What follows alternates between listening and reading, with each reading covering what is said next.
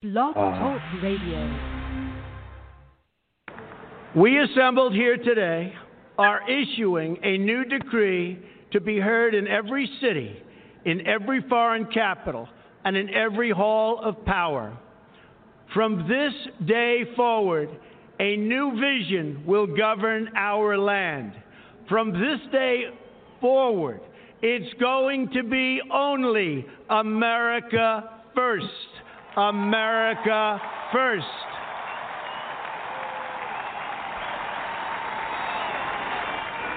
Every decision on trade, on taxes, on immigration, on foreign affairs will be made to benefit American workers and American families. We must protect our borders from the ravages of other countries making our products stealing our companies, and destroying our jobs.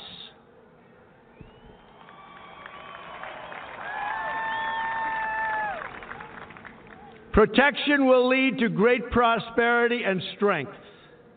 I will fight for you with every breath in my body, and I will never, ever let you down.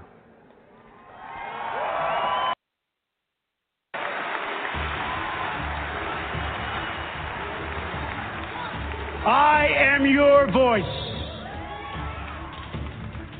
So, to every parent who dreams for their child, and every child who dreams for their future, I say these words to you tonight. I am with you, I will fight for you, and I will win for you.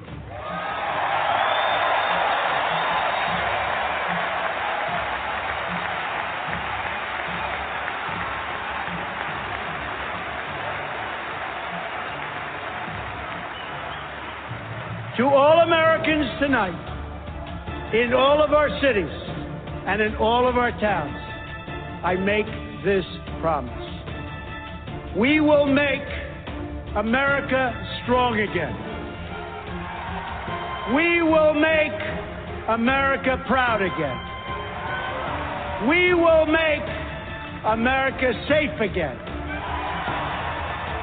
And we will make America great again. God bless you and good night. I love you.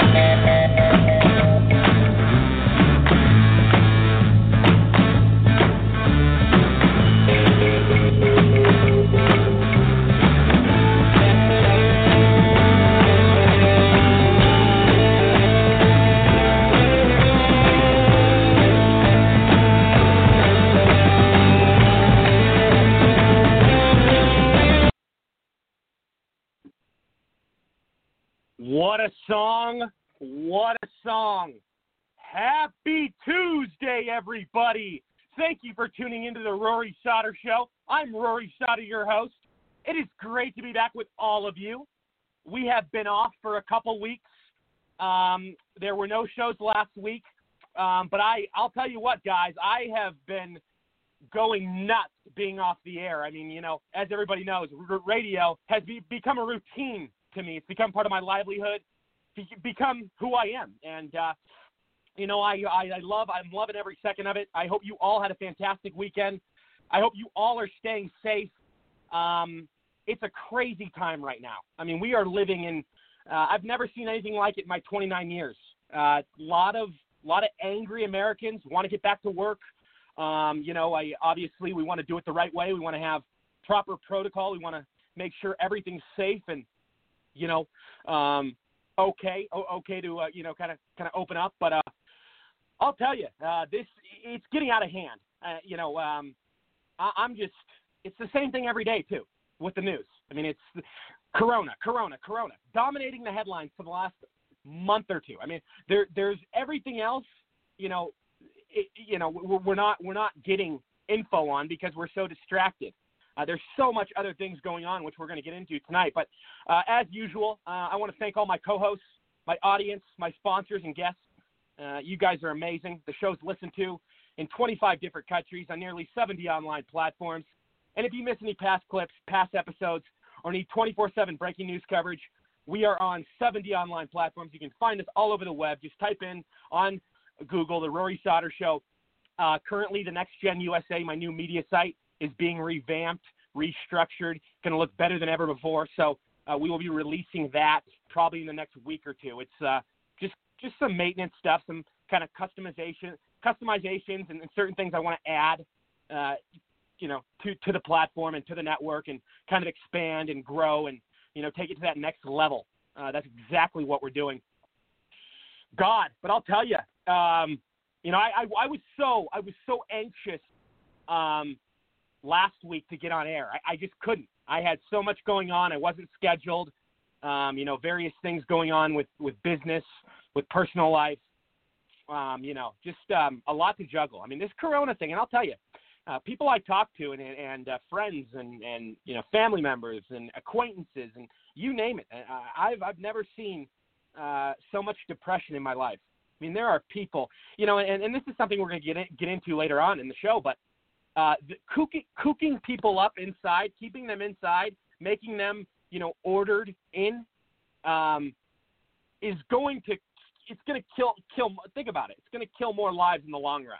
You're messing with somebody's mental health. You're messing with somebody's psychosis. Suddenly, uh, everybody has an everyday agenda schedule that they go off of, and then you take them away from that. And you know these people are are so used to and familiar uh, with the idea of going to work every single day, and you know, providing for their family. I'm seeing, and guys, I, you know, I, I don't want to get too much on a rant right now. Uh, we will in the show. I want to introduce everybody on the platform, but I'm just seeing sadness in so many different areas and depression. People losing their businesses, businesses closing down. That you know, a lot of businesses, believe it or not, guys, are not uh, set up uh, for a uh, catastrophic disaster like this. They're not. Um, but I'll tell you, you know, a lot of people are, you know, there are there are those fortunate ones. You know, I, I will say I'm fortunate, uh, but my heart is really hurting for other people. I'm I, I just I, I can't believe the the um, just the the way this is all played out. You know, um, but guys, um, a lot of announcements coming up. I, I want to tell everybody um, in terms of Salem Radio, as everybody knows, uh, the biggest political AM station in America, I will be starting there um, either this coming Sunday, which will be April 26th, I believe, or it will be May 3rd. Uh, we had to kind of push this back a little bit because uh, of the corona situation. Um, and also other, you know, duties I was dealing with and things in my life. But I just wanted to make everybody aware of that.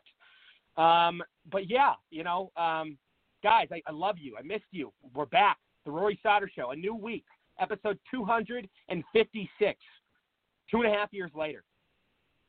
I'll tell you, time flies. Lo- loving every second of it. Uh, I do want to welcome to the show. I believe we have with us retired police chief and homicide detective Michael Valsi. Michael, how are you, buddy? Good, Roy. Thanks for having me tonight.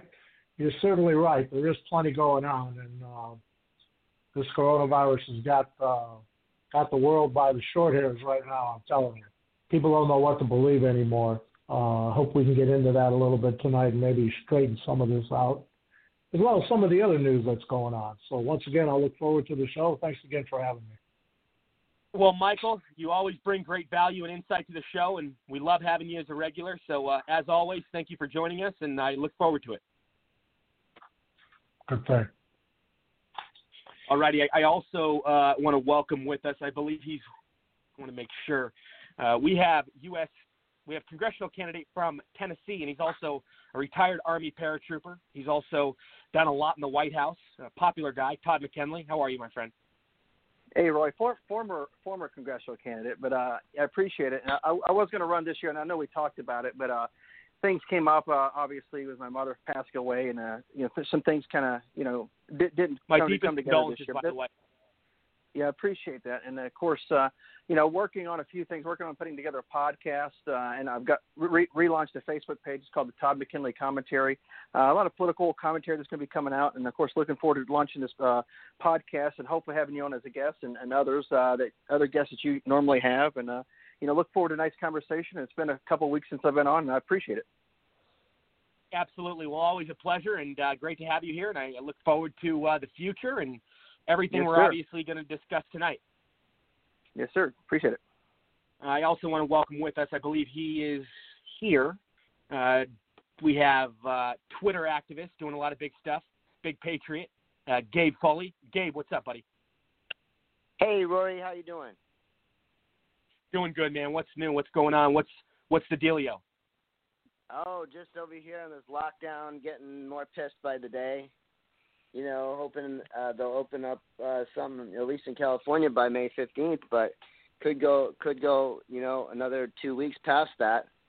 But uh, they're just making it worse over here. They, um, they're, that you know, tomorrow morning they're starting this. You know, you must wear a mask. If you don't, you get thousand dollar fine. So that's not Yeah. good. Well, yeah, and I, I, you know, I was just in California. Speaking of California, I was just in Palm Springs for a few weeks. I just got back to Arizona yesterday, and everywhere, you're absolutely right. Everywhere you go, into a grocery store, into a gas station, into a fast food place, you are required to wear a mask. Here in Arizona, they don't even. It's not a requirement. People, most people actually don't even wear them. But California, every single person, and I'll tell you, they've really uh, cracked down things in California. I know. I mean, and and the and the numbers are going down too. They could have done this like you know a long time ago. Instead, they're going in the opposite direction. I mean, it's it's Right. crazy. It really is. I mean, we're you know, I, I I've never seen anything like it in my 29 years, almost my almost my 30 years of of existence and in life. I this is just like I mean, you know, and think about it. You know, we've gone through some of the most craziest, outrageous, you know, vile outbreaks you could ever think of. I mean, think of AIDS, think of Ebola, think of swine flu. We didn't shut the economy down. Um, you know, this this all just there's so many gray areas here and and, and certain things that we don't we don't uh, aren't getting proper in, you know info on. I mean, they're lying to us. A lot of people are lying to us, especially the media. I mean, this is really um, get in a lot of ways it's getting out of hand. I, I, in a lot of ways, it's getting out of hand. I get it's real. I understand that it's you know not made up, but it's definitely over uh, glorified. I think there's a lot of unnecessary hysteria, a lot of drama that you know is just fear mongering. They're scaring people. That's their that's their whole Absolutely. agenda because then it you know advances uh, you know th- their pockets. It really does. Right. I mean, some of these governors, uh, I can't even believe it. I mean, they're just absolutely tyrannical. This is something out of Especially a. that especially that insane bitch movie. Michigan. Whitmer, Oh, yeah, that I seeing- in I- I know you. Uh, did you did you see the? Uh, can I play you something real quick? No, I, I, we don't have time for any soundbite, but I, think I know what you're talking about. Are you talking about what she said the other day? Uh, no, it was something Jan- Janine said on the uh, Carl Tuck- uh, Tuckerson. Uh, what's his name? Uh, Tucker, that Tucker show. Carlson. Yeah, there you go. I got it mixed up. Yeah. Uh, oh my God. Uh, anyway, Janine's mentioned a bunch of stuff that she's doing that I didn't even know. I mean, uh, collecting people's data, like spying on them. Oh yeah. Oh my god. Oh, it's it, oh it, it it's absolutely insane right now. But Dave, I'm really I'm really glad you could join us tonight. A lot to get into. Um, and uh, yeah, man, big stuff, big stuff. All right, great. All right, everybody. God, I, my audience, man, I, I just feel like I haven't. Wow, I mean, it's been Jesus. It feel it feels like it's been longer than two weeks. Um, message me though, connect with me, tell me how you're doing. I want to hear from everybody. Um, as always, give feedback from tonight's show. If you have any questions, I will definitely go over them. Um, God, it is it is uh, it is a breath. You know, I tell you, a huge breath of uh, fresh air being back. Okay, here we go. Let's start with uh, you know I'm going to start with the smaller stuff. To start start with the kind of headlines that people aren't really discussing because we're so distracted with the one-dimensional you know twilight zone Corona situation. So let's just go into some into some of the other stuff, and then we'll obviously get into that. Um, so here's what's really bothering me. So you have the Democratic Party who has, as we talk about constantly on my show, they've turned into this whole victim mentality. Uh, you know, they have to put themselves in boxes. They have to classify themselves as, you know, some sort of, you know, special commodity. You know, they don't want to coexist or assimilate themselves with the rest of uh, normal people in civilization. You know, you know, we've seen how these politicians, their whole agenda for, you know, in certain ways, in one area, obviously, you know, whether it's the hundred different genders, whether it's the the trannies, whether it's you know trying to put people of color in box, you know, you, it goes on and on. Um, but it, and then you know they try to make illegal immigrants out to be victims, and you know even though these people are clearly breaking the law, and if we go into another country, let's face the facts here. Um, if you go into another country illegally, sometimes they'll just kill you. I mean, there, there, there's there's no going around those facts. Um, you know, they, they don't they don't they aren't tolerant and uh, nice like the United States is. Try, going into China or try try going anywhere and disrupting their environment and population and, and try collecting any of their welfare system or try you know profiting off of high taxpayer dollars you won't bottom line and you know what you know what this is a problem that goes back years and years and i'm not blaming it on obama i'm not blaming it on any one particular politician even though obama is obviously the worst president in history i mean and that he made and jimmy carter once had that title as the worst in history, but in a lot of ways he made Jimmy Carter look like a saint, and that's pretty sad to say. Um, but no, I, I just want to kind of get into this real quick. The whole situation of the illegal alien, um, you know, how they have these all these. Think about the privileges they have. You know, they they can get a loan and, and, and get financial help even before some of our own citizens. I mean, they're they're getting housing and they're getting welfare, and our veterans are, are stuck on the street, um, homeless. I mean, how how is that a logical world? How how you know the society we live in? And I'll tell you what it's been taken over by: special interests. Absolutely, special interest groups, dirty donors, dark money have put for years and years money in these past presidents' pockets, which has boosted illegal immigration. You know, not really being reckless at the border, not really caring who comes across. I mean, think about it. Think about all the holes in the fences. Think about the the lack of security. I mean, this has been at every election cycle. It seems like we have the same. You know, Trump Trump actually did something about it, but every other Republican, whether it was John McCain when he was running or George Bush when he was in office, all these people keep talking about it. They, they don't really do anything about it. I mean, and I, you know, I don't want to get too off topic here, but George W. Bush is a globalist. He's all he's a globalist. You know, we're going to get into later what he said about Corona and how he how he defends the the the WHO, the World Health Organization. But um, you know, it, it, I mean, come on, guys. This this whole illegal thing. It's it, and American citizens are waking up. Even Democrats tired of of this whole of this madness. And now there's a new poll out.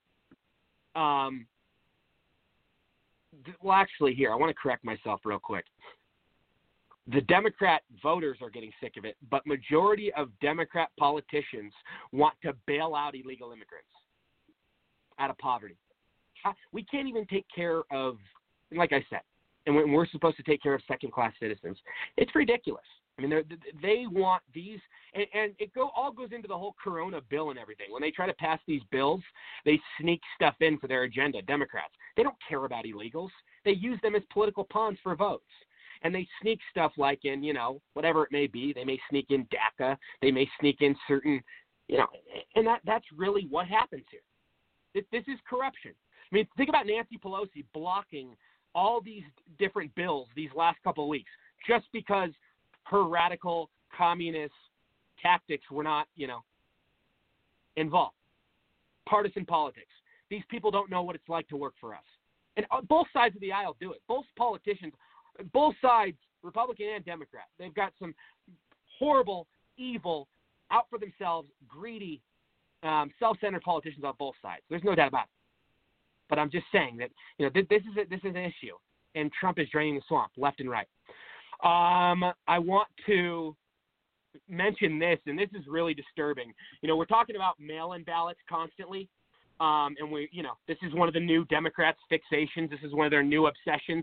This is how they want to handle the 2020 election. They don't want voter in person. They don't want voter ID. They, they, the only way they know they can win is by rigging it, by, you know, you know, obviously not not doing it, you know, prop ethically. I mean, th- these people, the only way they can get to the top is by dead people voting for them, by illegals voting for them, by fraudulent ballots, uh, there's so many different loopholes these uh, individuals have used, and it's not. You know what? You can go back and look anyone about the past of voter fraud. Republicans. I'm not going to say they've never been guilty of it, but I would probably say about maybe if I had to give a statistic, 5% of the time they're guilty. 95% of the voter fraud, 95% is Democrats all day long. And this is not even up for discussion. Think about that though. 28.4 mail-in ballots have gone missing since 2012.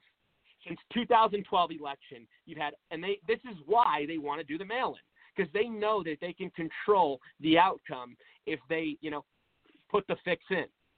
If they don't do it honestly, if they don't do it legitimately, if they don't do it sufficiently, you know, it's this is scary. This is this is scary. And these people, you know, you got Nancy in charge of the House, and we see over and over how they are, you know, doing whatever they can um, to advance their narrative on a, you know, and it's not even benefiting anybody in America. It's all for, you know, put money in their pocket or people that can help them with votes, like illegals, or you know, whatever it may be. It's sick. It's sick, sick stuff. If I were Trump right now, I mean, 2020 is the most important election of our lifetime. I would absolutely put some sort of legislation, something in place. You've got to you've got to have bodyguards at these damn ballot boxes. Don't forget about people that vote twice. I'll go into it again. Dead voting, illegals voting, um, missing ballots. All it takes is the higher ups, the elites, to shove some money and it's not even necessarily all all the politicians that are getting the money. Think about these people that oversee some of these voting booths, some of these voting stations. I mean, they they can you know do whatever they want. I mean, who, who's watching them? Because if somebody actually were doing it the right way, we wouldn't have this voter fraud issue. You know, nobody's nobody's closely monitoring this enough. It's beyond reckless, and it needs to change. Um, so finally, they passed. You know, they passed a bill, obviously, for small businesses. But there are quite a few Democrats in the House this past week that were going against Nancy Pelosi. I mean, people are fed up. People are fed up that you know Democrats are holding up bills for their own gain, for their own you know purpose. It's it's sick. It really is sick stuff. Um, so I want to, I kind of want to m- mention this, and, and we have talked about this on my show numerous times. Just want to shift topics, but Bernie Sanders uh, caves again. We saw this coming. Bernie, he's not who they want. He's not who they can control. Uh, whether or not you like Bernie or you hate him, uh, I I don't agree with his policies. I've never been a fan, um, but at least he's you know always been kind of the same. He's never flip flopped like most politicians, and he's an outsider, which is why they're threatened by him, and which is why he's got such a strong base. Uh, he gives that appeal and that you know sort of um, pleasure uh, to his audience, just like Trump does. You know, and clearly, and we know this, uh, Hillary was way more pop. I mean, Bernie was way more popular than Hillary in 2016. There's no doubt about it. But just like just like we called it, just like just like they did back then, uh, they weren't going to give it, you know, to Bernie. It's it's not he's not part of the establishment. They want somebody that um, you know will bow down. That's Joe Biden. Um, unfortunately, uh, you know he can't even count to four. He can't even com- complete uh, full sentences, and half the time he forgets forgets what state he's in, and he wants little kids to come play with him. Inappropriately, by the way, play with his leg hairs and, t- and touch him all over the place. This guy's a creep, man. This guy's a freaking creep, and the way he like smells people. You know, there was a funny meme out the other day. I don't want to get too off track, but uh, Kim Jong Un, and we all know how just when you look at Kim Jong Un, you can't stop laughing. But Kim Jong Un meme saying, "Why Biden not get corona? He sniffed everyone." and I, and I just, I just fell to the floor because I mean it's so true. I mean this guy has no boundaries whatsoever. But you know that's that's beside the point. But anyways, I, I mean the Democrats are going off of a narrative. Let's face it, anti-Trump. They've got nothing. Um, you know, all they're going off of is Orange Man bad, Orange Man bad. Nothing useful, nothing constructive, no no policy that's going to benefit the American people. You know, um, just the same old uh, political uh, promises and loving to hear themselves talk different years. Um, you know, meanwhile, while we're so distracted with Corona, uh, gun controlled Chicago, most strictest place on earth for gun control, uh, 14 shot within 24 hours. So, and this is what this is another thing. Democrats' whole agenda. They want to use gun control. Uh, you know, he, and they don't even look into the fact or acknowledge that all that does is leave the good guy defenseless. Because criminals don't follow laws. You're never going to get the millions of illegal guns off the street, which is why Chicago, they have the worst crime ever and they have the most strictest gun laws. Because, you know, I mean, think about common sense, guys. You look at anywhere where there's a Democrat in charge and there's strong gun laws, there's massive crime. Baltimore, Detroit, New York City. Just think about it. Think about it. It's very it's common sense. Use your brain. Turn the, turn CNN off. You know, don't take it from me. Do your own research. This is just the, you know, it, it, it, we got to really we got to really um, kind of separate politics and kind of you know kind of look at things as common sense. We should have a common sense party, everybody. That's what we really should have. I mean, I, you know, that's people. People are are so fixated and so focused and so you know they they they're they're naive. They think everything. Well, I'm not saying everybody, but there's so many people that still believe CNN and believe everything they're telling them. It's ridiculous. Um, and another thing that bothers me, and I, I go on these rants, and you got you guys know me. I mean, you guys know me. I you know, stop sharing bullshit, fake news articles. Everybody, social media. Half of you are guilty of it on social media. Both parties, both parties. You know, do your research. Look around because I I keep having, and I'm just gonna un. You know what? I'm not gonna unfriend you, but I I, I mean it, it's it's getting to a point where people will start commenting and actually buying into it and thinking it's true. And, and I mean, guys, I mean, and is what, how these some of these media outlets make so much money. I mean, you you guys are clickbait. You guys are giving them what they want. And I see some of the like their domains, and I'm like, you can tell some, most of the time by the domain that it's fake. I mean, it's it, like when you click, you know, and there's viruses a lot of the time too. People got to be careful. If it's not coming from the mainstream media, if it's not coming from places like Fox or Breitbart or Drudge, then it's probably not true. I'd stay away from it. Um, and obviously, there's other examples: Washington Times, Examiner, Washington Examiner, you know. Um, let's see here.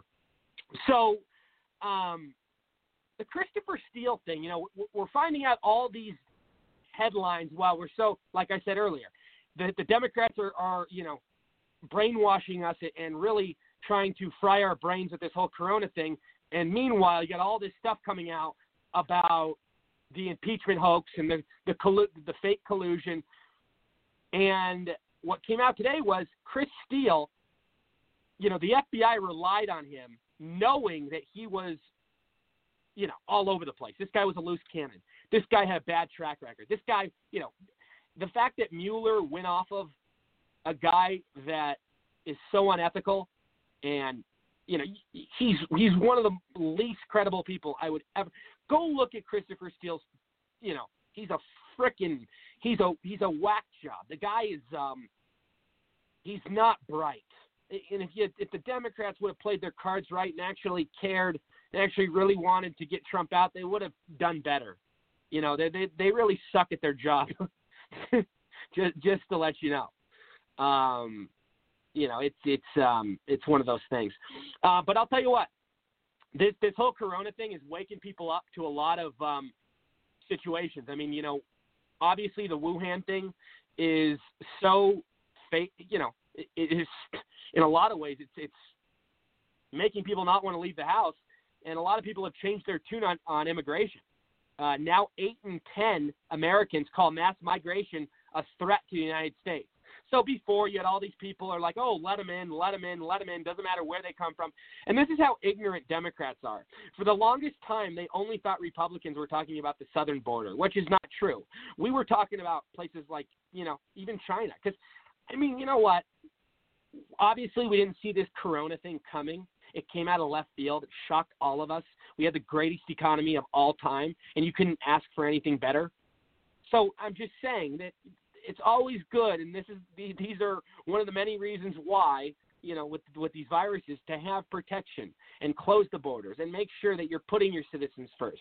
I mean, our pe- people are going into poverty right now. People are for, there's first time drug users right now because they don't they don't have money coming in and they're going crazy and they don't know how to live with themselves.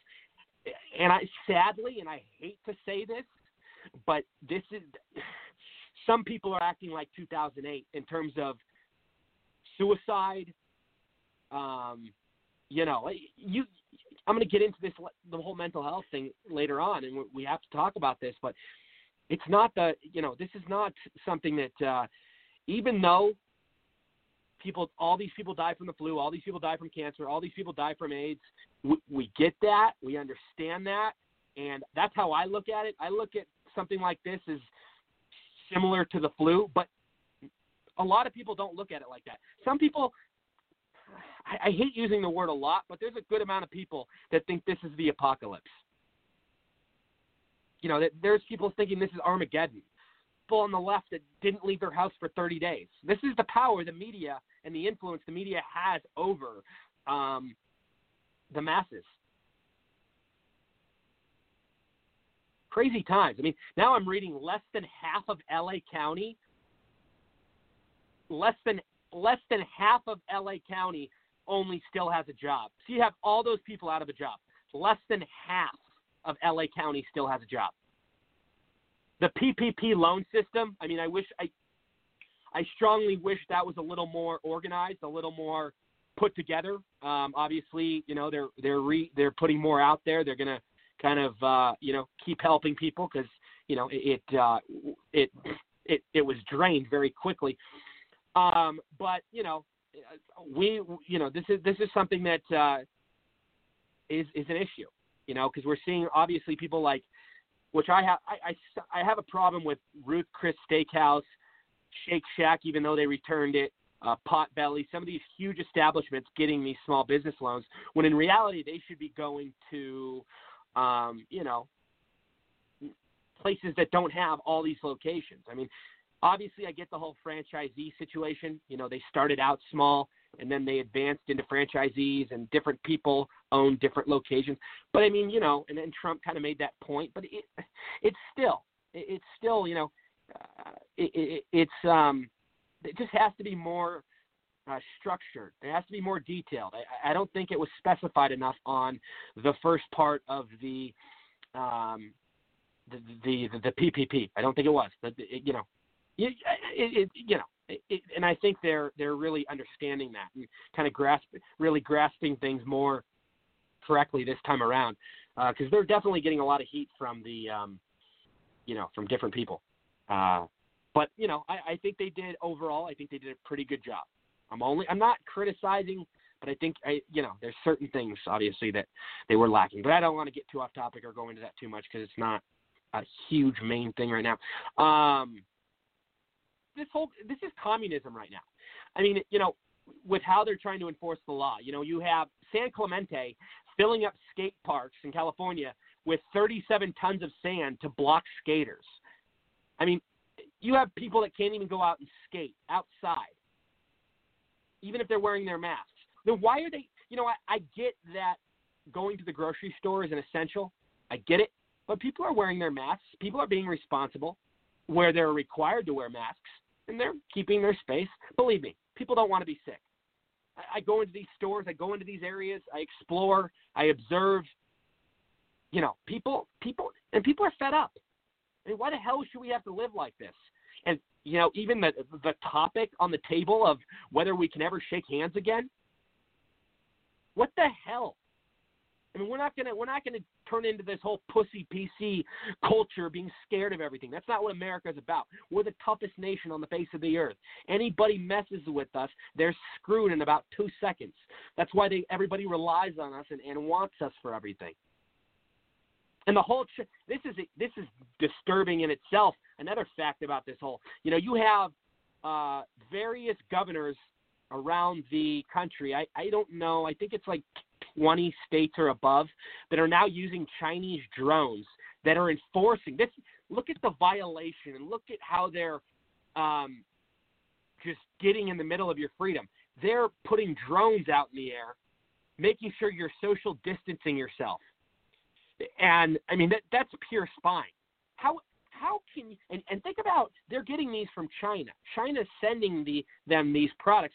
And you know what people aren't even talking about enough, and I think this is sad that people aren't getting really uh, specific on this topic, is China always puts stuff in their products, like their own technology, where they can get data and they can get all this different memory and stuff on you, and without you, I mean, think about it. Facebook and all these people are in bed with China, and they sell our information all the time. I mean, I'm sure these governors, some of them know very well, but they, you know they want to play dumbfounded, and they're obviously getting something in. In why would anybody, after what we just went through, with a logical state of mind, do any anything with China? I get it's still cheap labor, and I get that you know U.S. costs are still relatively high in a lot of areas, although Trump has brought costs down significantly in many different industries. But you know what? I was talking about this on a uh, TV show the other day. I did an appearance on Eric Mitchell's show, which is a great show, and he just started it. Very popular guy. Follow him on Twitter. Uh, he's on Fox News all the time. He's on a lot of different channels. Um, but I was talking about how I think India, India could be the new China. You know, I work with, you know, I I know the Indian people. I've never met one bad person from India. Some of the most polite, down to earth, very religious, um, best manners. You know, and, and I and I and, and just how they have always been our ally. They've never turned their back on us. They're not sneaky. They're not secretive. They're not really that corrupt. Modi's a great guy. For instance, China was trying to go to battle with us on pharmaceuticals, and Modi's like, no problem. I'll help you guys out with hydro chloroxine, however you pronounce it. But you guys, you guys, you know, know what medicine I'm talking about that treats corona, among other things. I mean, I think Trump and Modi have developed this strong bond and this these dynamics and this, you know, uh, amazing relationship that can last a lifetime. And I think India is way more qualified than China. I think their products are way more durable, way stronger, way more valuable. Um, they, they build better technology than China, in my opinion, in certain ways you know, I, I I've been in technology a long time. I know a lot about these countries and how how they operate things. So I I, I think that there's a, you know a future here, and I think we need to kind of um, really keep you know keep your ears and eyes open and really pay close attention. I think here I don't want to say the coming weeks, but I would say the coming months. I think we're going to hear a lot more about India uh, making more constant deals with us. Um, you know, I, I really do. I really do. Um, so, so the, the task force. I mean, they're, they're, they're they are actually. Before I get to that, before I get to that, the last thing I want to mention before I, I, I, I finish up with this Corona thing that I did not mention earlier that had nothing to do with Corona is the GOP senators are now telling the FBI they want to, them to produce all the records on the collusion probe inf- infected by the Russian disinformation. So don't forget, we were led on this witch hunt for three years with this Mueller crap. All this lies, all this propaganda, all these fabrications, all this brainwashing hundreds of hundreds of interviews, all these people that were supposed to be the smoking gun and star witnesses, and they didn't have a damn thing. And the people that they charged stuff, you know, they put charged people with like Flynn, Stone, had nothing to do with Trump. So now, you know, and think about the FISA warrant they went after, all hearsay. They never had any legitimate evidence or sufficient cause. And, you know, release it. The FBI needs to release it. The GOP senators are absolutely right. Okay, now getting back to the corona thing real quick. Um, I read today NYC corona deaths are down. Um, in the last two weeks, they're down. Big. Down actually significantly. So I think that, that that's something that we really need to applaud, uh, considering they are one of the ones that, uh, in my strong opinion, were, were, at, were hit the hardest you know, you look at the numbers and you look at New York City, not so much upper upper state New York, but I mean in New York City, it's one of the biggest cities in the world. What do they have? I, I don't know the exact numbers, but it's millions and millions and millions. It's the biggest city in the United States. So, um, and you know, obviously the three biggest places that it affected in terms of cities uh, was Seattle, New York City, and Los Angeles, California. Um, you know, and this whole Open America protest, I'm angry. Everyone's angry. We're pissed. We've had enough. We want our lives back. You know, the the, the worst is behind us. Uh, we've we've de- definitely flattened the curve. And just remember what Trump said. If he had not taken action and banned all travel from China months ago, we would have had so many more lives lost. I mean, they thought a low amount would be about 100,000, but it looks like we're going to even be lower than that. Uh, right now, I think we're at 36,000, and uh, you know, hospital beds are empty in a lot of places. I mean, people, uh, you know, and I've never seen so much unity, uh, regardless of your political aisle. Uh, people are there for one another. People are getting out of hand, and I'll tell you, Trump. These briefings, I'll tell you, it's it can be repetitive, and you know, it, it's every single day um, repetitive in terms of how the news fake news media outlet portrays themselves and how they constantly get on his case and attack him. Uh, we've never seen a more transparent president ever. I mean, he gives them everything they want, every information. I mean, you know, it doesn't matter what he says, what he does. It will never be enough. He he could cure this thing tomorrow, and then they'll they'll be on another obsession. They'll be on another fixation. You know, they'll want something more. Um, you know, and, and it's like this is, but this is how they this is how they operate. This is how they make money. Um, they can't show positive stuff about Trump on CNN. You know, they, their viewers don't want to see that. Their viewers are so one dimensional, so jaded, so one sided.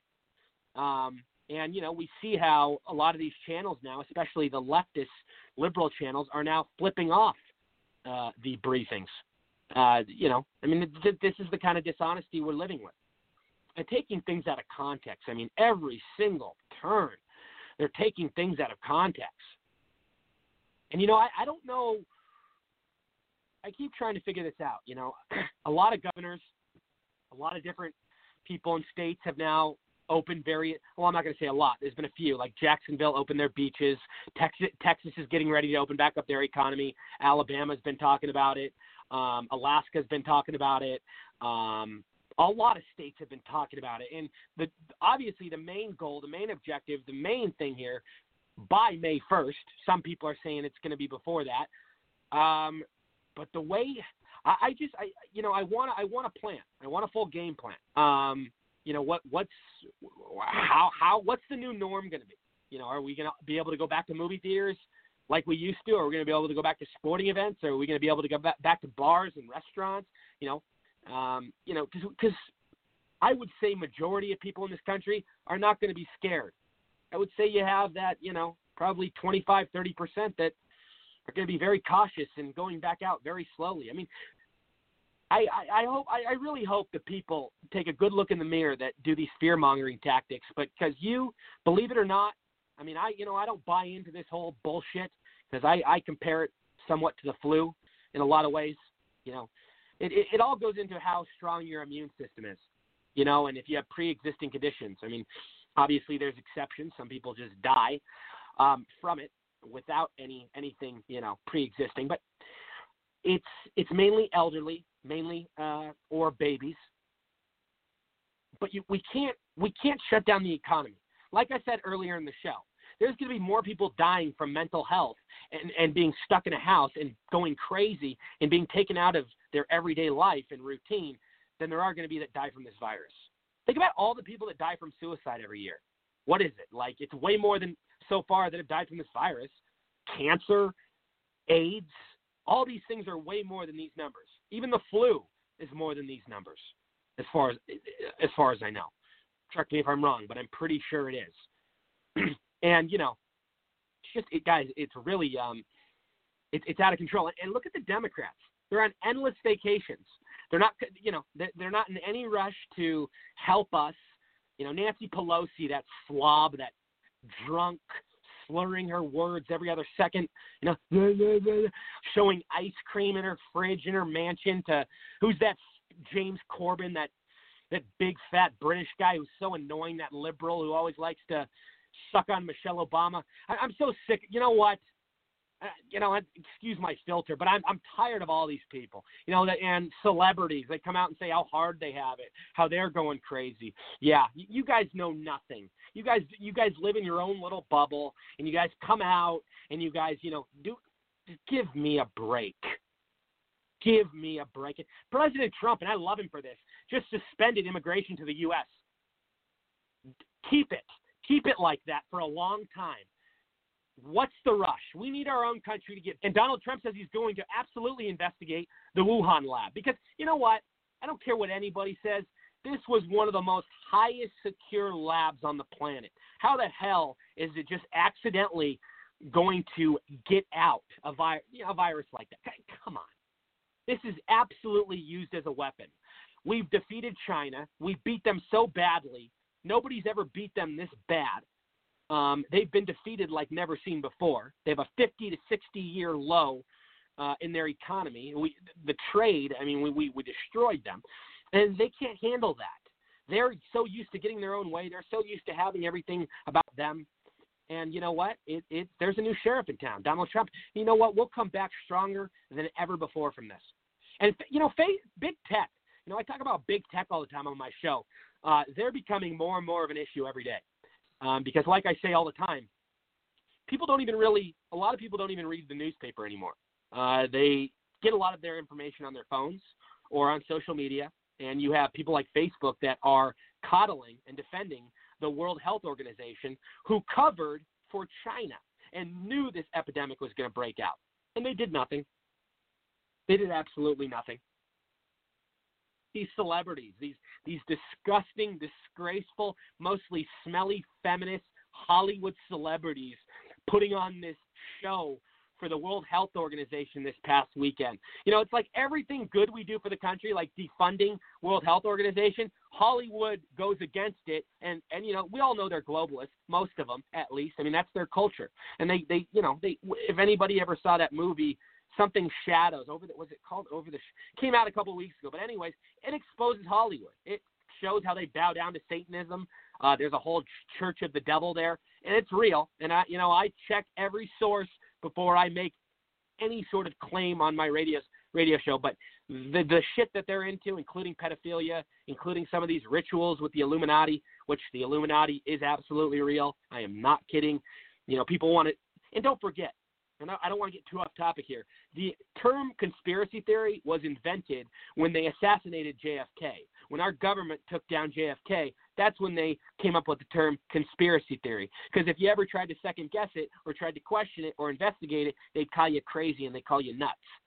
And then they, you know, then they get the obviously the media on their side. We we all know how the whole pattern works. It's crazy, guys. We're living in a crazy time. I will say that. Uh, I will start with uh, retired police chief and homicide detective Michael Valsi. Michael, go ahead.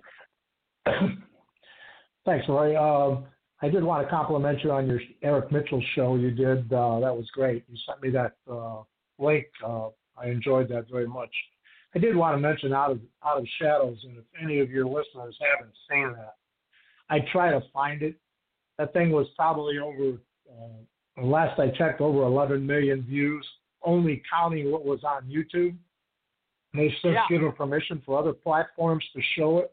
And- So and that number way, is the- probably you well over. Within, and Michael, by the way, within 24 hours, Michael, they had millions of views, and apparently YouTube was trying to remove it and purposely censor it. So when somebody ever typed in the title on YouTube, they'd have to scroll forever before they could find it. Like they were purposely hiding it. But go ahead, sorry.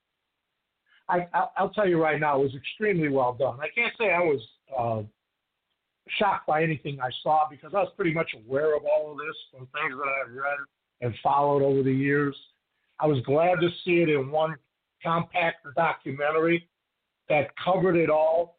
There were some things they could have probably went into more detail on, but I think in order not to shock the public any further, I thought it was remarkably well done. When the president called it the best documentary maybe he's ever seen, he was absolutely right. But uh, I, I just thought it was fantastic, and you can find it if you look for it. Uh, your listeners just have to understand it's out of shadows. There's no the in there. It's not out of the shadows. It's out of shadows. And I'm sure if you check a few different platforms, you'll be able to find it. It's a minute, a little over 17 seconds long. It's well worth your time. You won't be disappointed. Uh, I don't know where to start, Rory, but I'll start here. You see, John, John Roberts from Fox News got caught on a hot mic uh, On hot mic saying, saying that Yep. yeah, yeah, saying that this is a this thing is a hoax. Well, you know what? I'm not willing to go as far as to say it's a hoax because I think there is something out there. Just not sure. You know, this is called COVID-19 for a reason. Either it started in 2019, which we know it did, or it's the 19th different strain of the coronavirus you see on your Lysol can, right? Which means it's already been around. So we're, I think we're in a bunch of panic over nothing. I'll give you some evidence of that. The CDC is now no longer tracking the 2019-2020 flu season case, cases. They're all being clumped in as COVID cases. We were on pace for about 60,000 deaths in the United States this year from the flu alone. So how are they differentiating between flu deaths and COVID deaths? The answer to that is And- and they're not. this. And Michael, think about this: when they're so fixated on Corona, they're they're pretty much in a lot of ways ignoring everything else that people are struggling with that they do on a, a yearly basis, like allergies, the flu, stuff like that. You know? That's exactly right.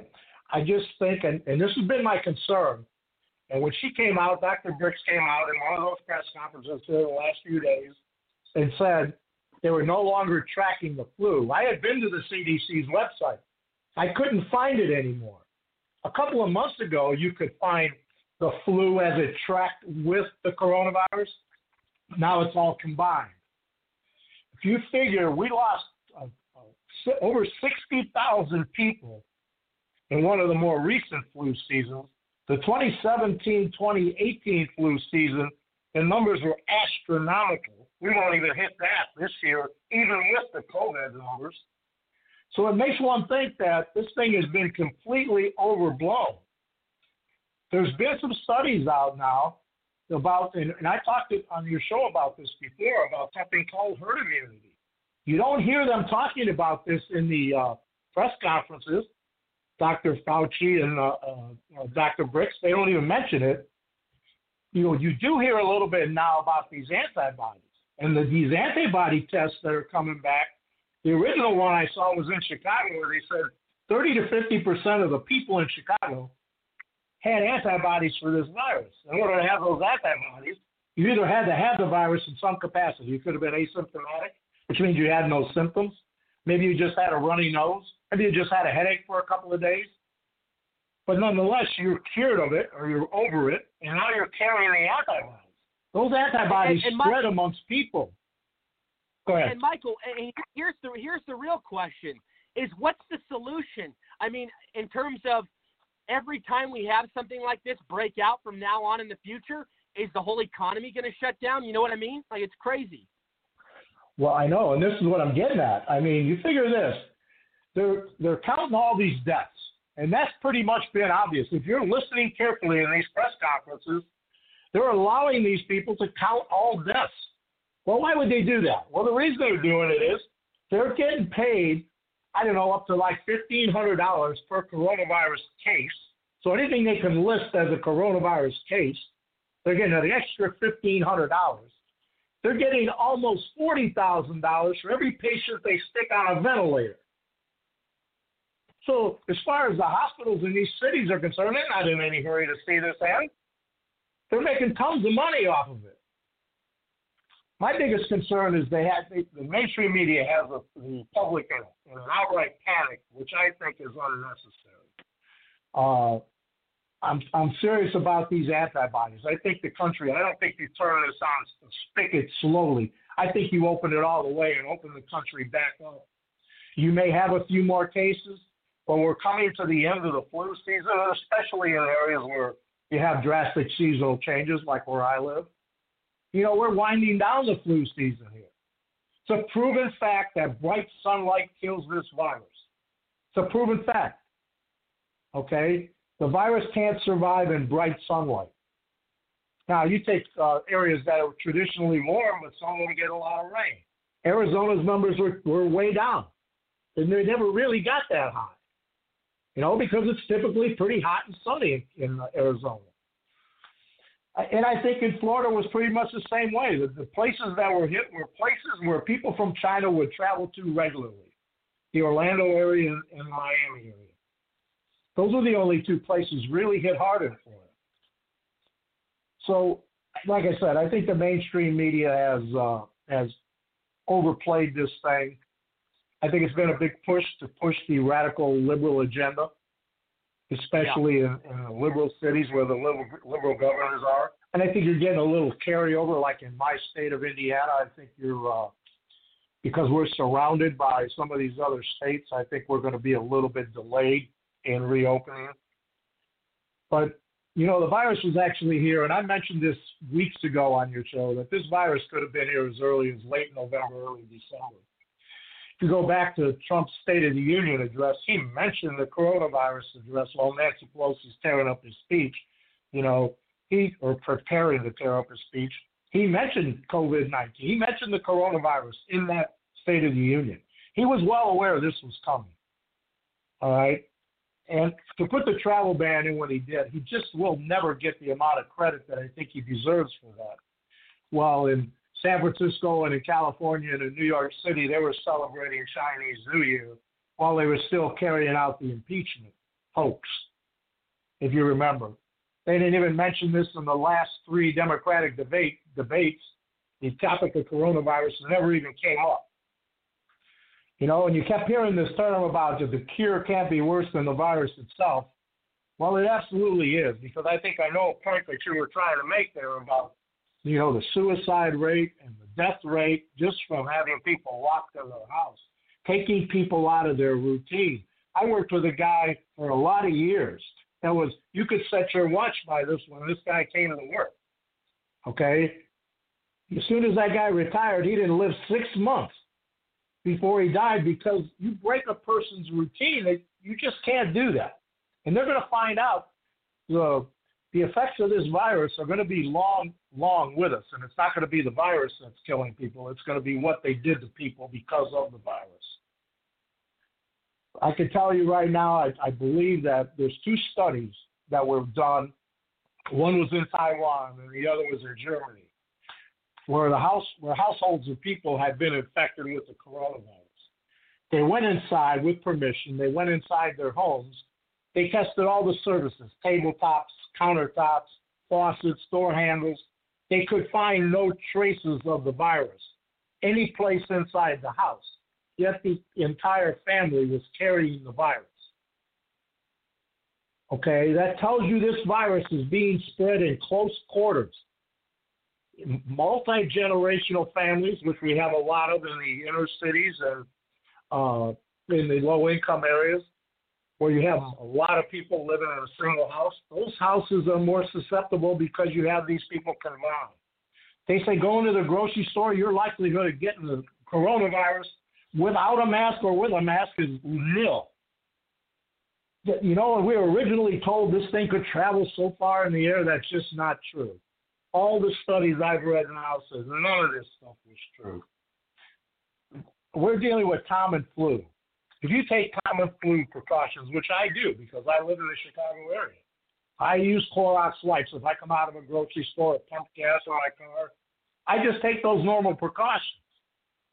And I, you know, I think that's what people have to do. And I also think keeping yourself in some sort of physical shape and underlying conditions, you know, more than 90% of these cases, the people have two or more underlying case uh, conditions of the people that are dying from this.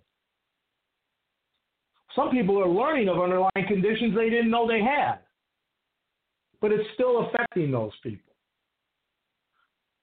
So I, I just think that uh, you know we're we're hearing two terms: the social distancing and new normal about running very thin with my patients. I'm telling you, I'm about sick of hearing it. I'm ready for this place to open back up and people will go about their business. I I've not let it change my life other than the fact that I can't go sit in a bar and have a beer or go to a restaurant and have a nice dinner. It's about the only way it's affected me and I refuse to wear a mask under any circumstances. It's not, they can give me all the dirty looks they want, but until there's an official law or statement from the governor, I'm not wearing one.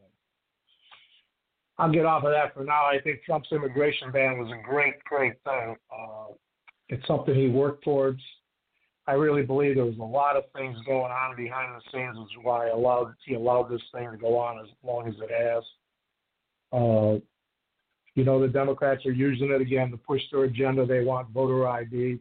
I believe that the yep. voter fraud over the 2016 and 2018 elections are going to be exposed. I think you're going to see some arrests and maybe some indictments come out over that. And I think if he doesn't do it by executive order, he'll do it through the Congress. You're going to have a voter ID before the 2020 election. I tend to think it's going to be the secured driver's license I know they pushed that date back from January 2020 now to September, I believe. But I think it'll be in place before the next election, and I think that may be the means he uses. Uh, just quickly on the uh, Chicago gun control, you know, you got Kansas City and Chicago where the likelihood of dying from gun violence is higher than the likelihood of dying from the flu or coronavirus. So, and uh, you know, I wanted to touch on this because I want to take up a lot of your time, but you mentioned India. I think Trump has forged a tremendous relationship with uh, Modi and India. And I think what his goal has been all along is the countries that the, the companies that aren't going to come back to the United States that are going to leave China, I think he set them up to go to India. I think he's trying to prop them up, why, which is why India was more than willing to help us on the hydroxychloroquine which I think is going to end up being the ultimate cure. And I think Trump is just waiting for the right time to have the CDC come out and say, yes, this is the cure. And the remdesivir is is working. There's no doubt about it.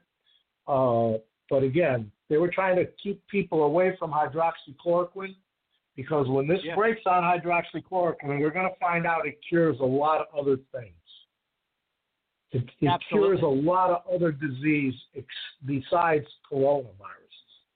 It may even cure all flus.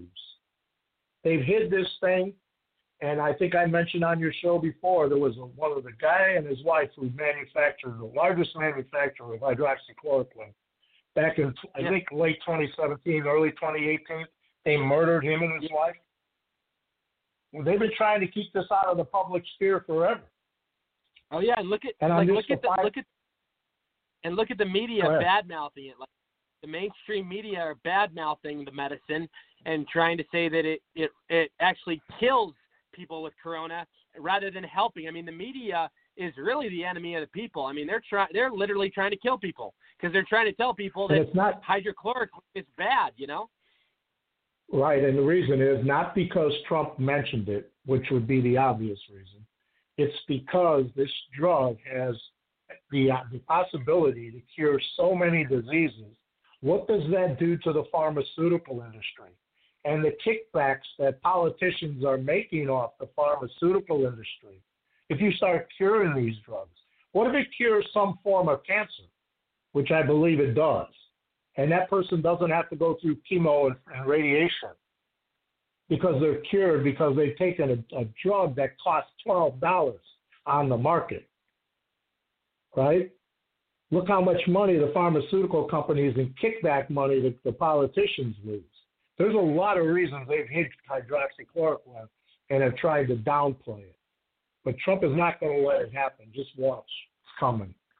And I'll just finish up on this note, Rory. You you saw John Solomon on Lou Dobbs. He said there's going to be some indictments coming. These people are not going to get away with this Russian collusion stuff. They put the president through for three years, and then the Ukraine stuff. There's going to be indictments coming. And if you listen to those press conferences closely, he's hinted at a lot of things.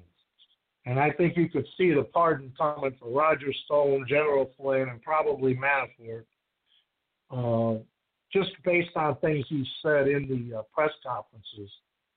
And uh, Yeah. those press conferences No, I- have been a godsend because his popularity has skyrocketed, regardless of what some of these uh, liberal polls would have you believe. I agree. And with that, I'll I- stick around and listen to the rest of the show. All right, tell everybody where they can connect with you. You can reach me on Twitter at Michael Valsi, V-A-L-S-I dot com, or V-A-L-S-I, period. And uh, I'll be glad to DM with you. And yeah, and Michael, I wanted to ask you, um, you know, before before I let you go, um, and, and obviously you'll stay on with us. We got we got a lot more to get into tonight. But uh, you being a Chicago guy, I, I watched the um, Chicago Bulls thing on Sunday on ESPN, and I'll tell you what, man, uh, did you watch it? Yes, I did.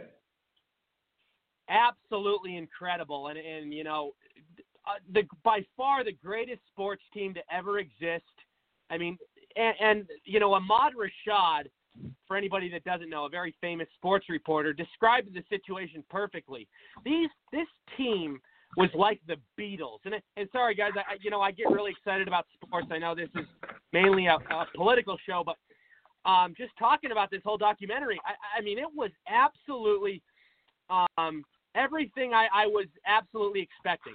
Everything, and just the motivation, the drive, the the the walls that that all these guys would run through, and six titles, and you know Phil Jackson, Michael Jordan, you know Scottie Pippen, Dennis Rodman. I mean, they had a team like we'll never see again, and just the the way they made it work the the chemistry. You know, they their motive, their goal, all along was to win, and you know they were going to go to whatever you know whatever sta- you know, whatever level or degree pop whatever they needed to do to win and, and make that happen. You know. You know, and they hit Chicago at a right time, uh, it's it's Yeah. a team that will forever live in infamy, especially in the Chicago region, because Chicago was so starved from championships between the uh, White Sox and the Cubs and the. Bears. Right. You know, they had nothing from the '85 Bears, which should have been a dynasty in and of itself, which wound, be, wound up being a one and done team. The Bulls took Yeah. something and did something long term for the city of Chicago. And the city of Chicago, the people of Chicago will be forever indebted to them. You can see it every day. You can't go to the city of Chicago without seeing some remnants of that Bulls team. So yeah, I mean, and- it was remarkable. and, and think about how much you know the way the documentary you know when you know the way it kind of portrayed it and narrated things was uh, you know the bulls were not a, com- a hot commodity or, or a big thing until michael jordan came along i mean they they were you know pri- you know primarily obsessed with the bears and the cubs and you know, I, I think the Blackhawks as well. But the Bulls were really under the radar, and you look at what Jordan did with branding, and, and you know, people from all over the world just became fascinated. Uh, you know, and it's just the the work and just the work ethic that they put in. Uh, there's no other team that They- I've ever seen they- work hard. They did they did something in basketball that no other team has been able to achieve. They put a nucleus together of three players, uh, basically, and they could put the other two guys. It didn't matter who they were, as long as they played by their rules and did what they wanted done and were in the spots they were supposed to be. They were winning championships. The nucleus of that team, they proved something in all professional sports that you can build a team around a few guys. And and you know, it worked for them. It hasn't worked for a lot of teams, but it worked for that Bulls team. No, it it absolutely did. It absolutely did. Um, and it, yeah, we'll ne- we'll never see it again. But uh, Michael Valsi, always a pleasure. I really appreciate it, my friend. Okay, thank you. Absolutely. Um, I do want to welcome. Um, let's make sure he's with us. Uh, actually, let's go to let's go to Todd. Let's go to Todd McKinley. Todd, I'm sure you have a lot of thoughts about everything that's going on. Go ahead. Oh, absolutely, Rory. I appreciate you there. And uh, you know, let's think about this, and I'll hit on a, hit on a point.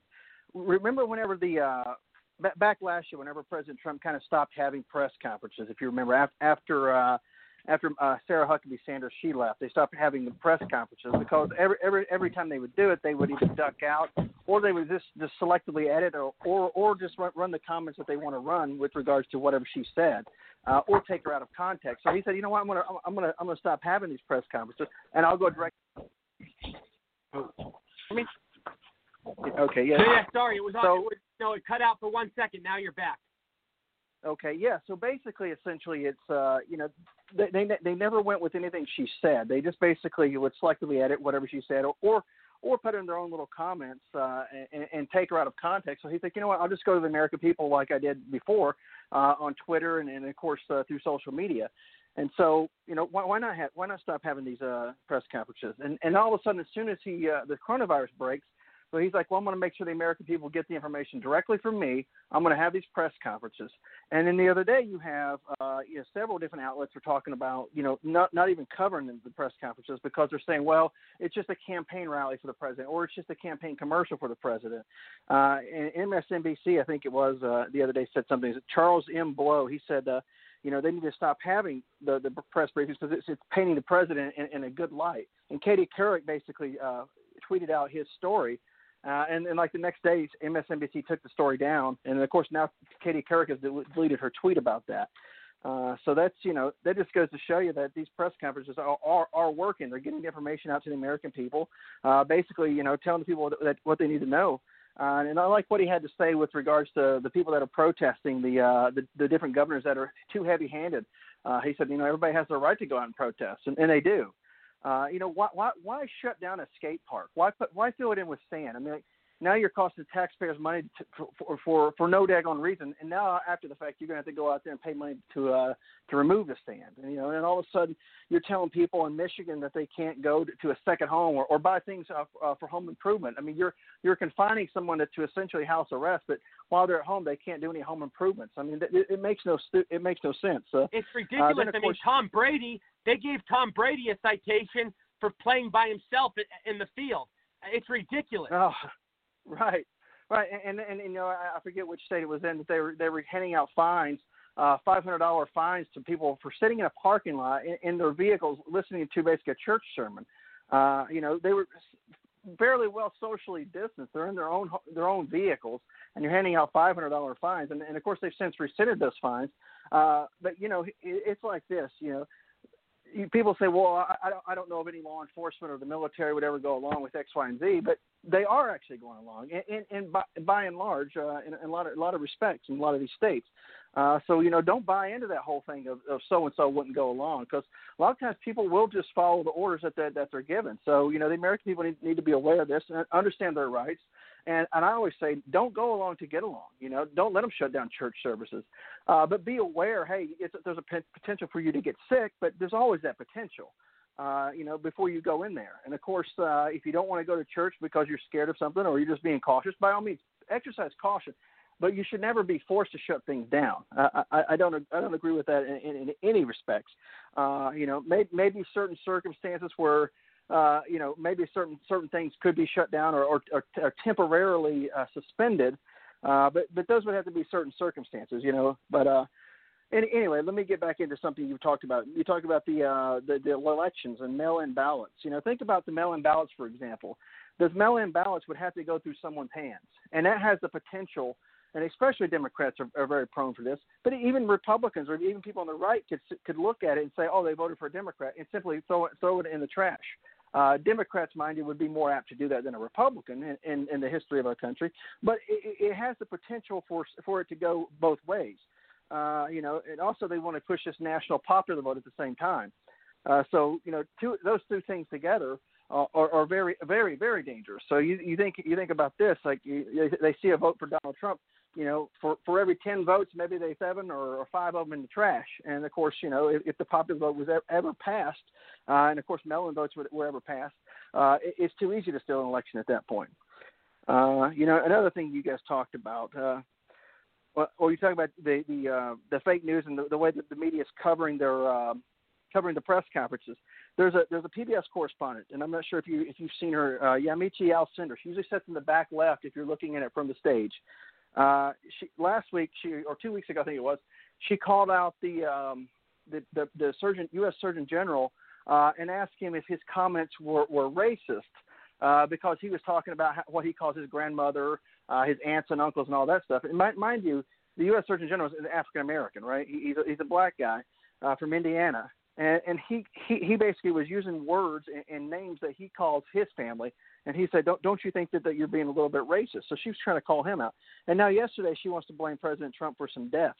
Now she didn't she didn't come out and directly and say say, say you know hey you know you, you've killed these people, but he said, "Do do you feel responsible for these deaths?"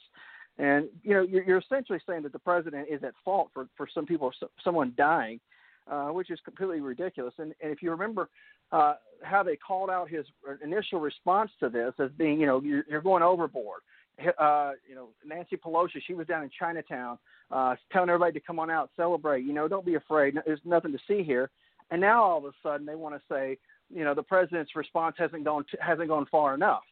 You know, so they're on either side of the issue here. You know, uh, if the president says, you know, we're going to do X, Y, and Z, they're going to say, no, you need to do A, B, and C. And whenever the president says, I'm going to do A, B, and C, they're going to be like, wait a minute, you should be doing X, Y, and Z. Uh, so they're always going to take the opposite side of whatever the president is, is on. Uh, and, and, talking about Nancy Pelosi, the the, uh, the ice cream that she had, and, and I, am not t- telling anybody to boycott any ice cream or anything like that. I'm sure it's probably good ice cream, uh, but you could you, you can buy three three pints of ice cream uh, from from and I, I looked at this yesterday from Kroger. Uh, their most expensive pint, you could buy three pints for what one of those pints cost. Uh, and then of course the refrigerator, she had two of them uh, for like a total cost. I think it was around twenty to twenty five thousand dollars for those. And, and I'm not I'm not against somebody you know having money and being able to buy certain things. That, that's that's all good. But here, here you are acting like you know you're you're put upon, and, and then you know the whole thing. We're all in this together. You know, I'm sacrificing. And it's like you're not sacrificing anything. Uh, so I'm, I'm tired of the Hollywood types and the, and the elites trying to tell the everyday American people, you know, oh, we're all in this together. You know, we're all sacrificing. We're all suffering. I'm like, somebody who needs their paycheck, who lives paycheck to paycheck, you know, barely making or barely living above the poverty line, and now all of a sudden they don't have a job to, to, and no no income and you're going to tell tell that person, oh, we're in it together. I had to sacrifice. You know, I didn't get to go make this movie or or or, or shoot a scene for my TV show or something like that uh, you know, I, am sorry, you were not in it together. You're in a different league altogether. You could retire today and never work another day in your life. Uh, you know, uh, so so don't try to tell the American people, especially somebody you know, who has to get up and work every doggone day of their life, uh, just just to put food on the table, that you, that you're in it together and you're all suffering. I'm, I'm sorry, it's a, it's a completely different ball game here. Uh, and if you saw the other day, uh, the former uh, former uh, Secretary of State Madeleine Albright uh, she said the Statue of Liberty is weeping with regards to President Trump's temporary uh, uh, immigration ban. You know, but here's the thing: the immigration ban is perfectly legal and perfectly constitutional, and is put in place essentially for th- times like this, where there, where there are pandemics, uh, so so that you can protect the American people's health. Uh, that's one of the main reasons that that was put in place. And, and if you think about this, during the Clinton uh, Clinton administration, uh, they they put in place one of the most draconian, and, and, and to this day, a lot of the people, a lot of Democrats even reference this. It's one of the most draconian immigration laws. Uh, it was called the Illegal Immigration Reform and Immigration Responsibility Act of 1996. So she oversaw that. She advocated for that. But now all of a sudden she wants to say, hey, you're, you're putting a temporary immigration ban in place to protect the health of the American people.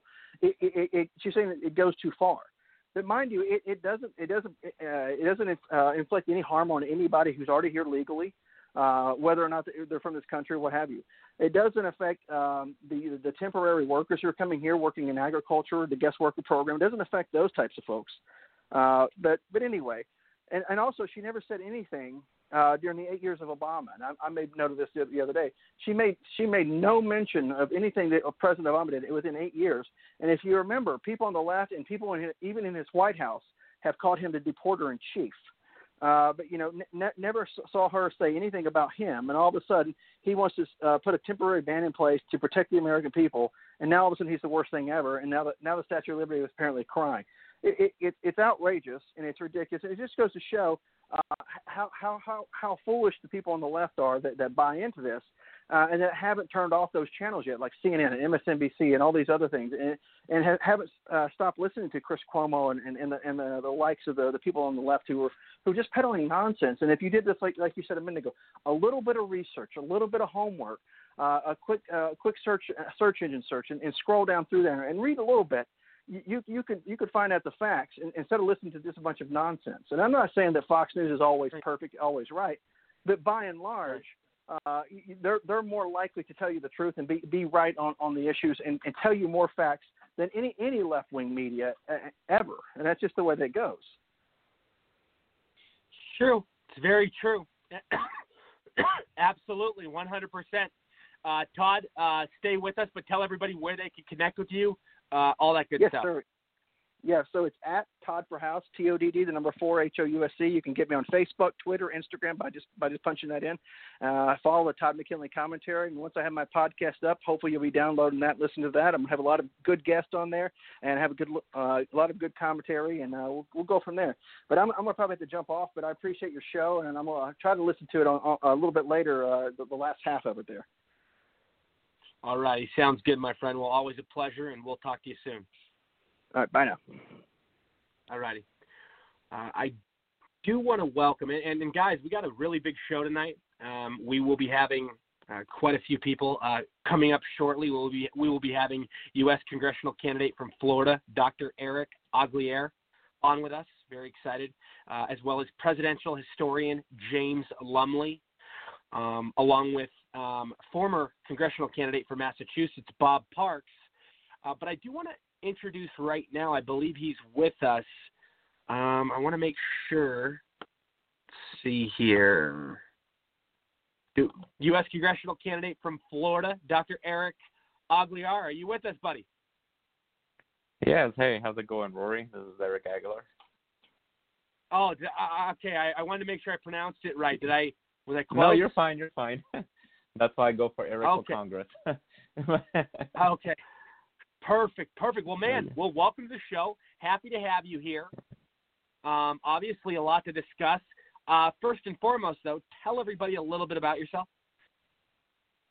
Well, I'm gonna go ahead and try to do the short version here because I could go on a long. Uh, you, long you've lived quite the life. So many things on there.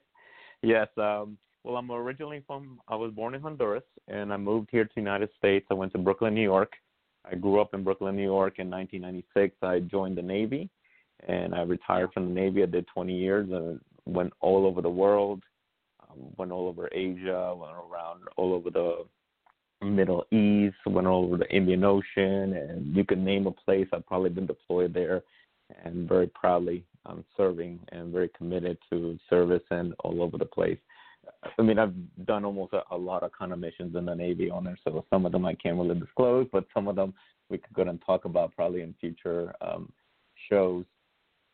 Um, so after the Navy, I retired in 2016, and then I got my family settled. I never thought I was gonna go ahead and run for politics, and Lord and behold, I think uh, God was just calling that hey, you need to go ahead and do this. So I heeded the call. Um, outside of the of the Navy, uh, was uh, teaching already for 14 years. So I'm still teaching as a professor, business, IT, and history. I also do some consulting work.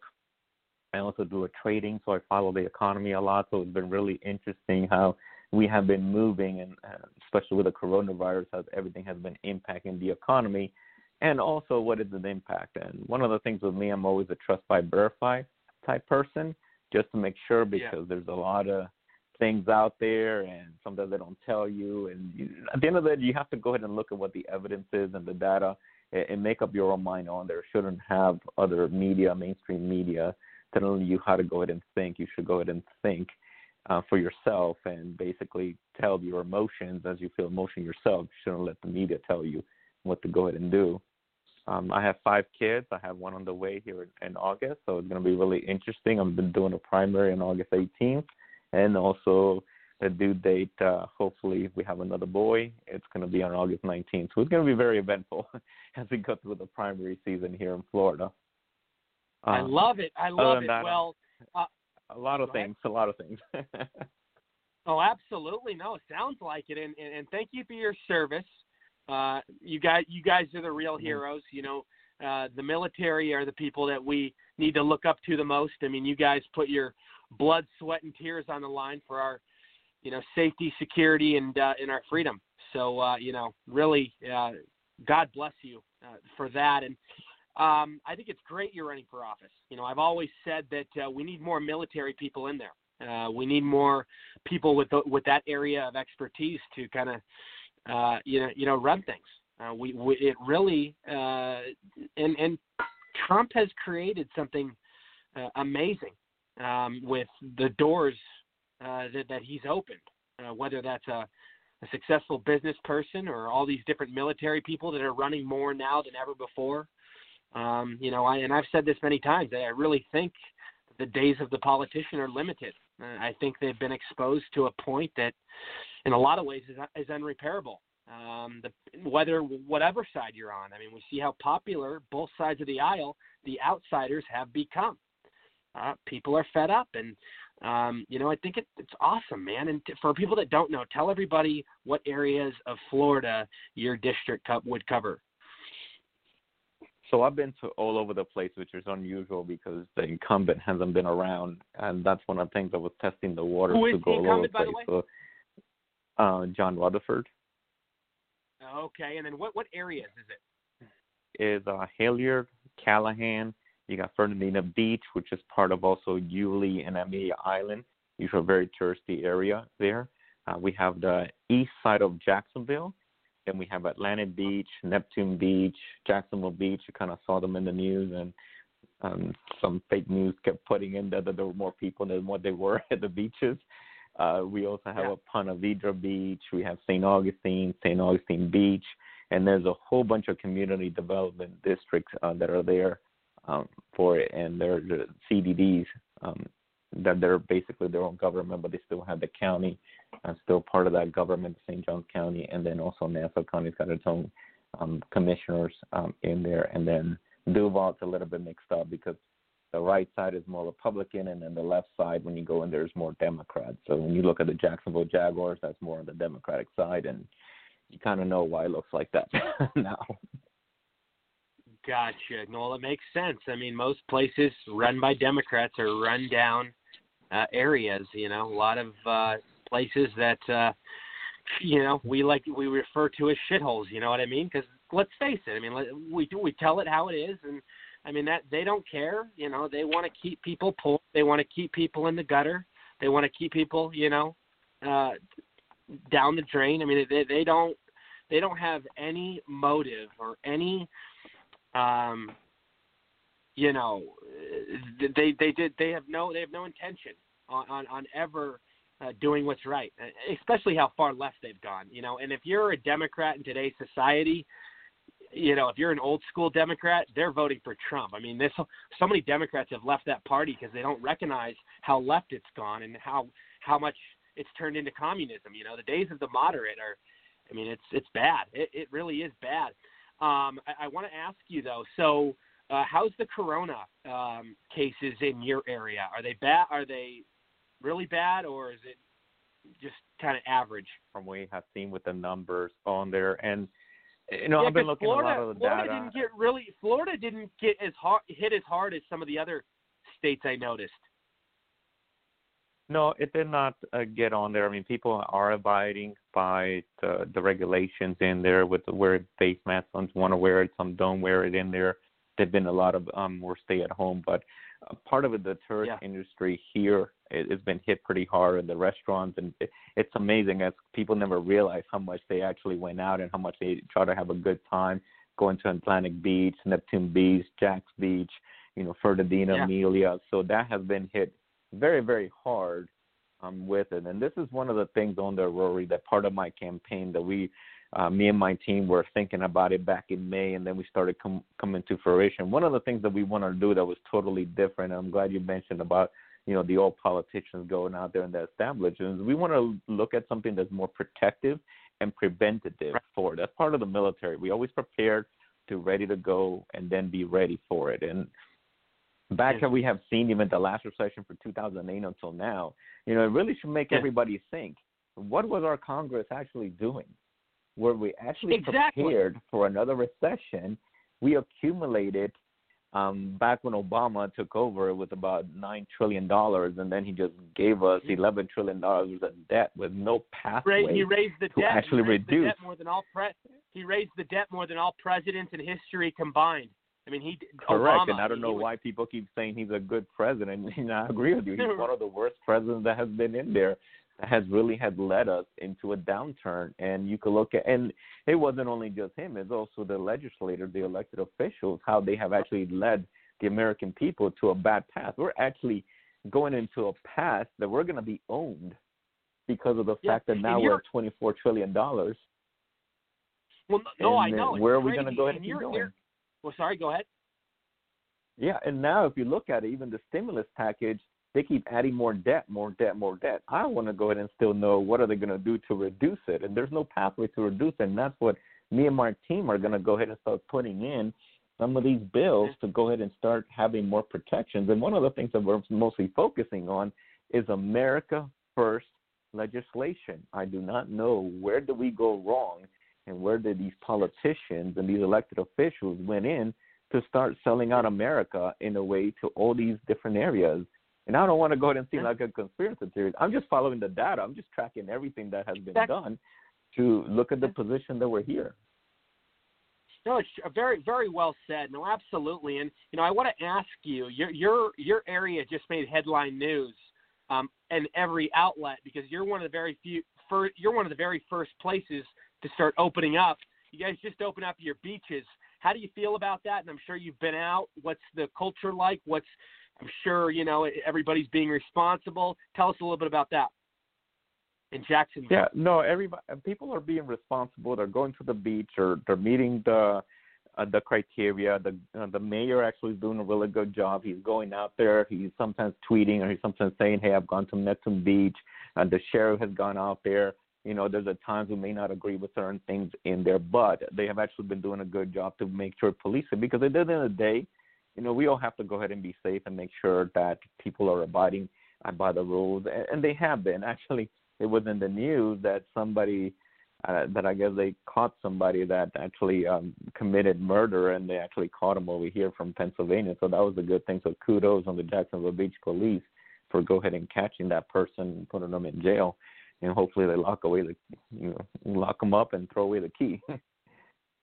Amen. Amen, man. Well, I'll tell you what, man. Uh, we, we we really we need more military people in office. We need more patriots. Um, and and I'll tell you what what's the situation looking like? Are you are you pretty much leading? Have you looked at any polls recently? Yeah, here the polls are very stagnant. There's not really too many. Usually the UNF is the only polling that they have, and I think they may be doing something in June. I don't know how well they're going to go and do it since most of the campuses are closed. So but usually What- my team we're doing quite a bit of our own polling and so How many looking people at are running against? different avenues. How many people are running against you in Oh. your party?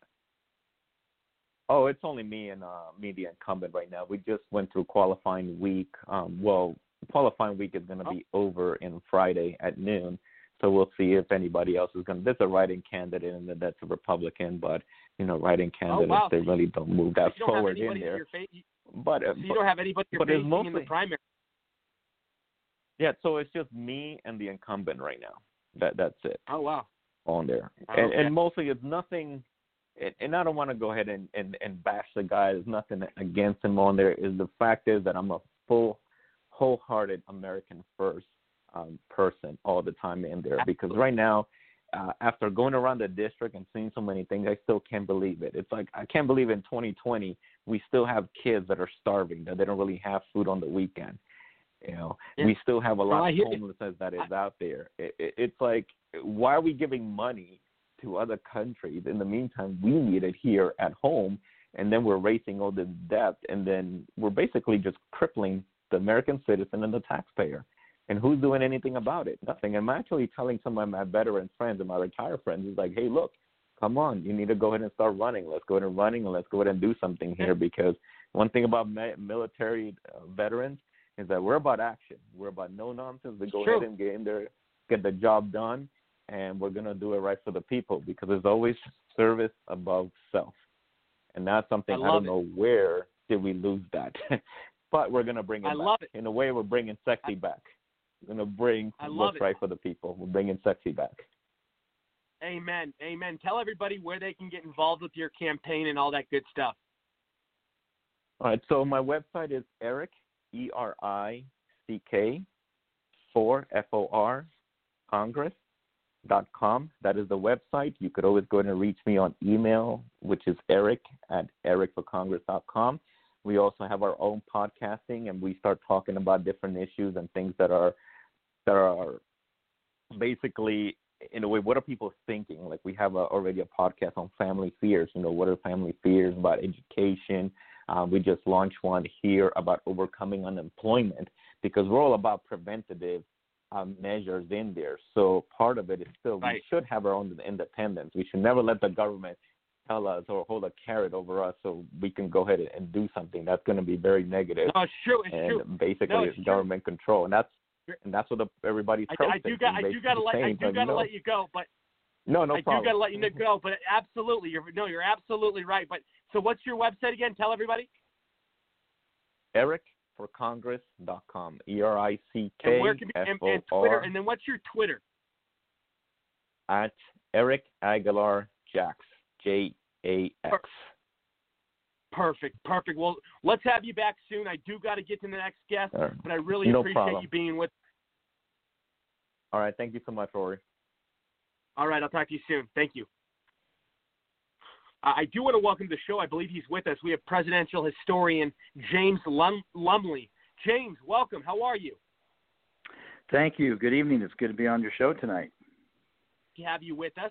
Um, obviously, you have uh, an impressive re- resume. Uh, you have quite the background. Uh, tell everybody a little bit about yourself, my friend. Well, I was born in Miami, Florida. I grew up uh, in an aviation family. Actually, my dad was a pilot with Delta Airlines. His brother, my uncle, was TWA, and grandfather flew for Pan American Airlines. So it was kind of the family business. Went off to college in 1980, and uh, there was a presidential election, and I uh, was um, invited to hear a speech by the uh, former actor and uh, former Governor Ronald Reagan, and I was I was hooked.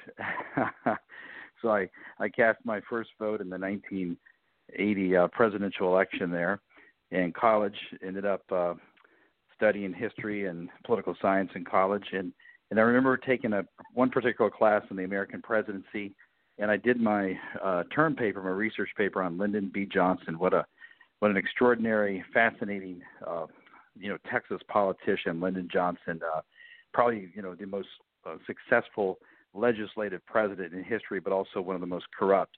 And was just fascinated by his duplicity, duplicity, and how complicated he was. And and he wasn't an intellectual, but yet he was a he was a master of the human, the human mind and heart. He could read people's face, And uh, so I started collecting uh, after college. I started collecting presidential uh, memorabilia, portraits, and books. And I have them all here in my library now at home in Maryland. I have a collection of over 500 uh, biographies and books on constitutional law and American history, portraits of all the presidents, and lots of memorabilia.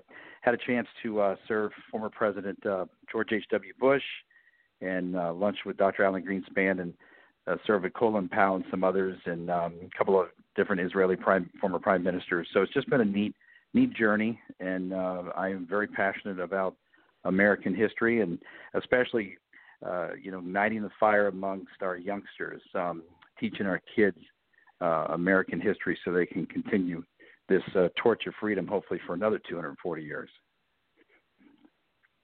Well, absolutely. No, absolutely, 100%.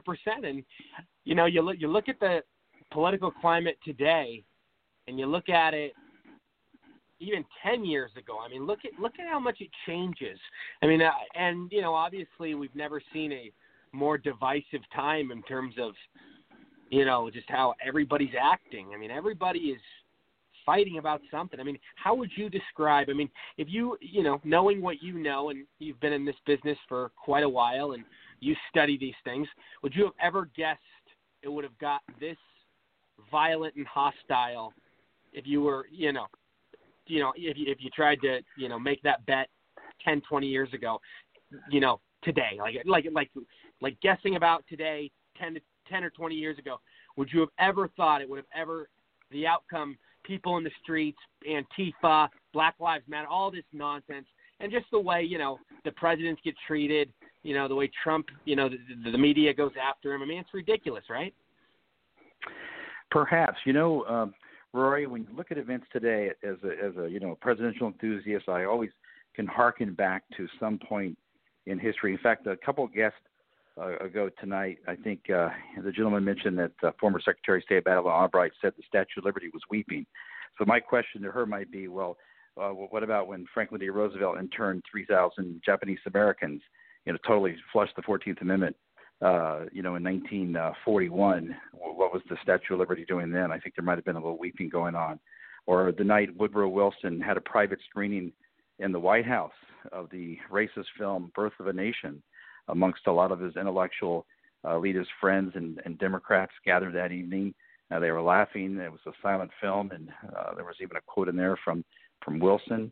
And uh, I think that was a tough time. Woodrow Wilson, as you know, set the turn the clock backwards for African Americans in this country by resegregating the post office. Uh, he was truly a, a racist, a segregationist president. Half of half of his cabinet were white supremacists uh, and uh, you know Andrew Jackson, uh, the Indian Removal Act that he signed, you know the Trail of Tears. I think the Statue of Liberty was weeping there. So we can we can always harken back. That's the neat thing about history is we can always harken back and find find many examples. So for, for me, knowing you know having this rich background in history, I'm not surprised really by anything that happens today. You know even tr- like Trump's Trump's election. You know presidential elections are about they're kind of like football games. Uh, sometimes the uh, the underdog wins. And uh, you know, it's interesting to watch the tapes. Even I think the former president before him said, "You'll you'll never be president of the United States." You can't make those predictions. Uh, politics is very interesting.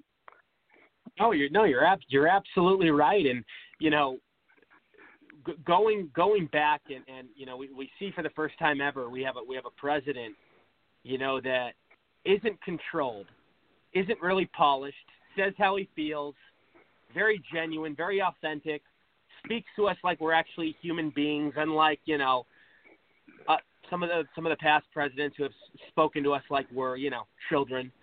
Um, but obviously, it's it, it, it's a it's a it's a kind of a, a change of pace. Um, yeah.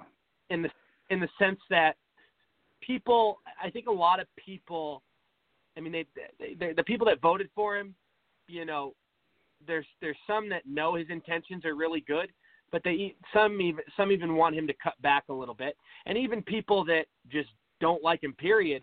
I think it's because the way he comes off. I I think that if people really studied the policies and didn't focus so much on what you know some of the things he said, you know, un, unfiltered. I, I think you know, I, I think it would be a better understanding. You know what I mean? And I, I think we're kind of it, it's such a new time. It's such a new era. You know, it, it, technology is technology is so evolved.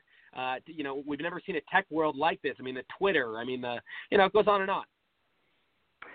Yeah, you know it's fascinating. I travel around the world, and I uh, people are quite enamored around the world with with Donald Trump. They they will ask me, yeah. uh, you know, I can set my watch. That what do you think of Trump? And I don't want to give a political opinion, and uh, it's hard in a short time to get in, involved in history. But I, I usually answer this. I, I come up with some of a kind of a humorous answer. I say Donald Trump. I think is a is a is a blend between uh, some of our past presidents. He has the, the toughness and sometimes the lack of compassion of an Andrew Jackson. Definitely has the narcissism of uh, Theodore Roosevelt and the sexual appetite of JFK and Bill Clinton. well, that's a good. You know, I, I, I, I can take that. I, I like that. I like that. And I mean, overall, you know, and, and I know that you're a guy of strong principles. Um, you know, you believe in the Constitution. Uh, you, you you know, it strongly admire uh, the the founding fathers. Um, you know, uh, with, with with how with everything Trump's had had to deal with and kind of endure, um, are you pretty impressed more more than you thought um, originally? I, I think a lot of us are dazzled. You know, and there's two things. There's there's uh, I think Ben Shapiro said I think in his podcast that President Trump says a lot of crap but you have to look at what you know really a president does. And so yeah. as we as we harken back, you know, 100 years from now, when people look back, are they going to be offended by what this man said, or what he, or are they going to, going to look at what he maybe accomplished policy wise? Um, and you can again, you can look back at a lot of different presidents. Some I mentioned, and some of the, the you know, the horrible actions, uh, things that they did uh, you know, let's go back to founding father admire. We all do, based on especially Dave, uh, um, David McCullough's book, John Adams. What a great founding father, a great lawyer from Boston, and and and he, you know, he defended the uh, the soldiers in the Boston massacre because he believed that everybody had a right to a fair trial. But during his short, you know, four-year, one-term presidency, he passed those, you know, controversial alien and sedition acts and what the reason he did it is he was a Federalist. There were two parties back then. There were, you know, the Federalist Party and then sort of the new emerging Jeffersonian Democrat Republicans. And the data showed that that new new citizens uh, were going to vote Republican, and Adams didn't like that, so he extended the uh, residency requirement from five years to 14 years. And that was the alien part. The Sedition Act was if you criticized the government or said anything scandalous or malicious, you would be put into jail. And there was this one congressman named Jim Lyons. They called him the spitting lion because he once supposedly spit at a Federalist. Because of the things that he said, he ended up serving jail time. So I mean wow. that that's bad. So so so uh, I would I would rather have had John uh, John Adams saying a lot of garbage versus actually doing what what he did. But not to trash him, he's one of my favorite founding fathers. But that was definitely a stain on on his legacy. I I hear you. I hear you. Um, so so tell everybody about your show. Tell everybody, you know, you're obviously doing a lot of good work. You're trying to educate the world um, and tell everybody where they can find it, all that stuff, and you're really trying to make sure people know this stuff early on. You know, and I think that's very valuable and important just about the history of our nation. I, I don't think enough people are taught that. I think too many people are caught up in all the garbage propaganda, the the Hollywood bullshit. I mean, that's you know. All these kids are getting, you know, just uh, indoctrinated with, with whatever subject or category it may be. But you know, people really need to know what what America represents, and, and and I think you're doing a good job about delivering that message. But tell everybody. Yeah, they do, and you know, Roy, the statistics are alarming. Uh, 18, only 18% of uh, high school students test proficient in history. Uh, supposedly, uh, most high school students cannot even name you five presidents. Uh, many schools today are, are, uh, yeah, devoting less time to, to teaching history. And then there's a disagreement on what is history. And you've got the history revisionists out there. And I don't mind teaching the history, the good and the bad and the ugly. America's got all three. But uh, when it yeah. all comes out in the end, America is, is indeed an exceptional nation. And so I, uh, David McCullough said several years ago that we are on the verge of becoming an uh, historically illiterate society, and he's so true. So what my passion is, and I teamed up with a with a buddy of mine who uh, is a former journalist and White House correspondent and media consultant. We started, we co-founded together POTUS ABC Kids, and the, the goal is to teach kids the ABCs of American history, and we do that through fun stories about different presidents. We we don't bore, do boring dates or necessarily facts, but we talk about you know, George, for instance, um, you know, Thomas Jefferson, when he was minister of France, discovered ice cream, and he brings the recipe back to Monticello as a French butler. And so Jefferson basically introduced ice cream to America. Um, yeah. John Quincy Adams, you know, he would go swimming every morning uh, down the Potomac River. Uh, the only problem is he didn't wear he didn't wear a swimsuit. So here's the president swimming naked. Uh, and one one day, female journalist Anne Royall, who could not get an interview with the president, found out about his swim routine, took his clothes, and threatened to give them back only if he granted her an interview. Uh, well, she got the interview. Uh, so there's really neat stories, and this teaches kids that, for instance, persistence with a little bit of creativity can help you, uh, you know, achieve your life goals. So that's what we do. We mostly do this through social media. We, we're on both Facebook, uh, YouTube, and Instagram, and you can hashtag POTUS ABC Kids or Professor POTUS. I play the role of Professor POTUS and we're just having a lot of fun with these short one minute videos that are hopefully you know it's also an aid to teachers and homeschoolers and a refresher course for parents. I love it. I love it. And you're making it educational and fun at the same time. And tell everybody where they can find it. Yeah so on on on instagram you do a POTUS abc kids uh, same thing on facebook and and, and on uh, youtube. You just uh, type it in or put hashtag POTUS ABC Kids. And then for my adult po- podcast, it's POTUS America, which we get in, into a little bit more things like uh, some of the uh, presidents and then constitutional law. And I just want to remind you, so we're talking about the protests that are going on. That those, I mean, that's in the First Amendment. There's five clauses basically, and the, you know, four and five are the right to assemble and to petition the government. And what we need to Absolutely. remind the government is that that we are, you know, they're not the masters and we're not subjects. Exactly. And here's the thing: think Right. about this. Think about the Constitution in this sense, uh, and especially the Bill of Rights. It's not a permission slip for we the American people. It's a restraining order on the federal government. Amen. Amen. Very, very well said. Um, and people can connect with you on your personal page, obviously, Facebook, James Lumley. Um, you're, you're always on there. You're always active on there. Um, but James, I really want to get you back here, make you a regular. Let's let's make this happen uh, more often. Um, but dude, Thank you, honestly, sir. a real pleasure. Let's do it again. Have a nice evening and appreciate the good job you're doing. You too, man. Well, thank you for your insight. Thank you for your value. Really good stuff, and keep up the uh, amazing work. All right. Thanks. God bless. All righty. God bless. Um, I do want to welcome to the show. I believe he's with us. We have the CEO of Spacewalk and an amusement park creator, among he's done many other things. Uh, Frank Scurlock. Welcome to the show, man. How are you? I am amazing. I am uh, downtown um, Denver, Colorado, ironically, where the largest protest in America was just a couple days ago. Wow, man. Did you just get there, or were you actually there when it happened?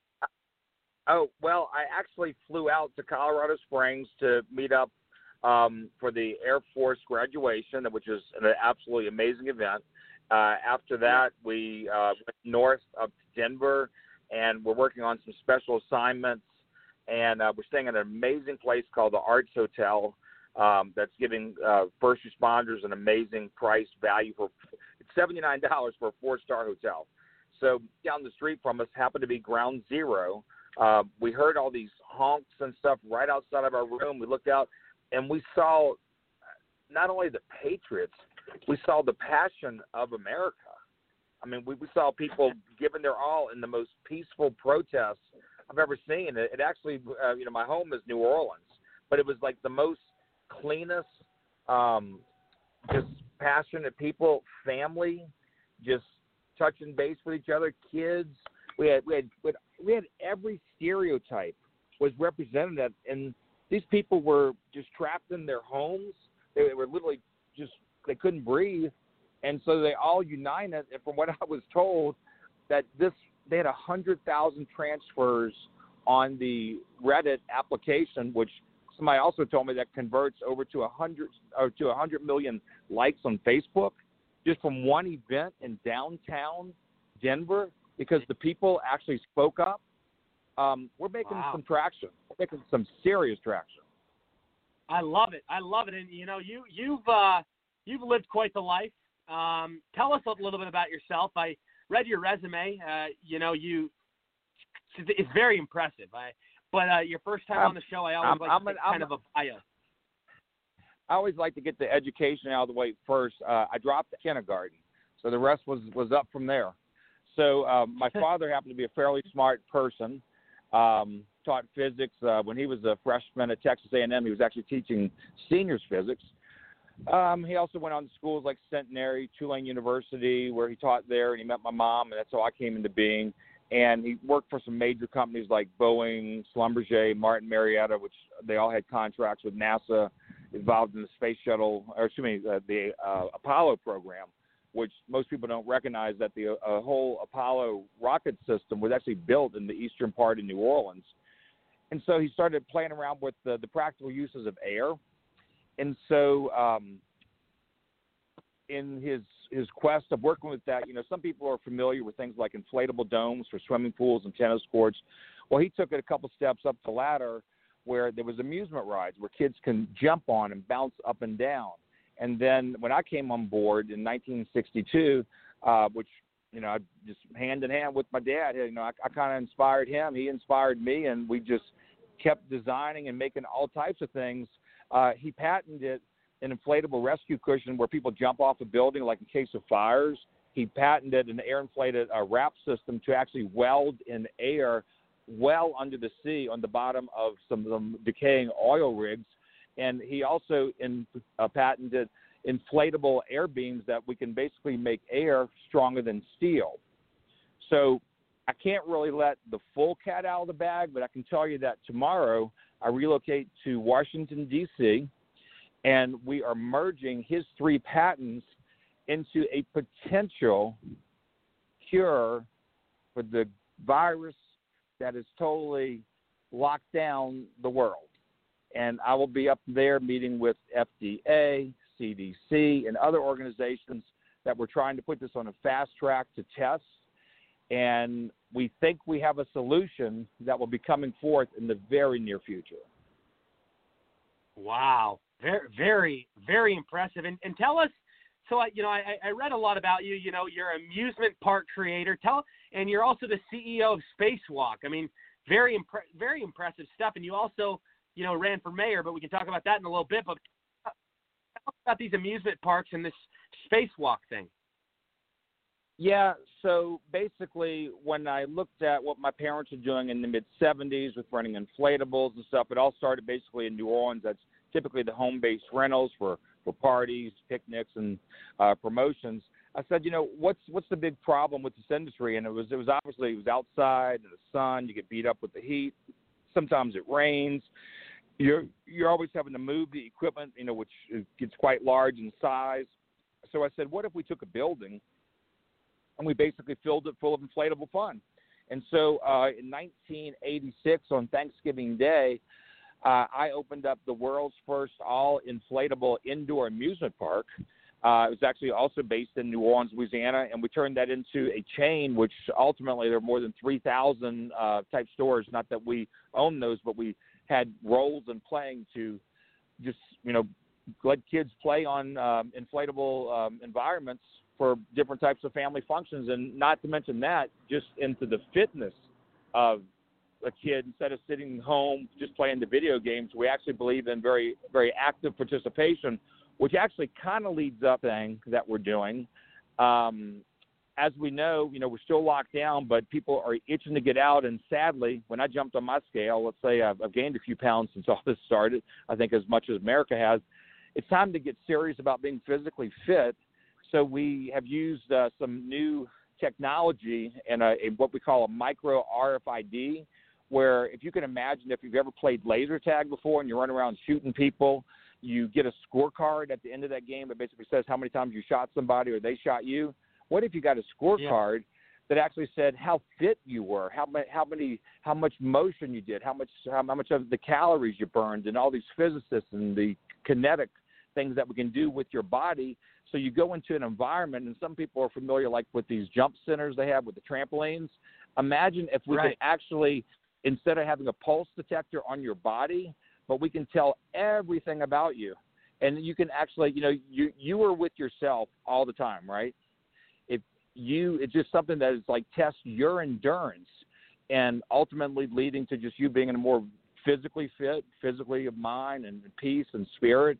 Um, there's just so much great stuff that we're doing, and uh, we we cannot wait to be unleashed because we look at this as the greatest time to just the people want to get out there and and and do, and we want to be one of the entertainment conglomerates that. Um, let's just say the larger employers out there, and um, I actually have a home in a, a town called Celebration, Florida, which is wonderful.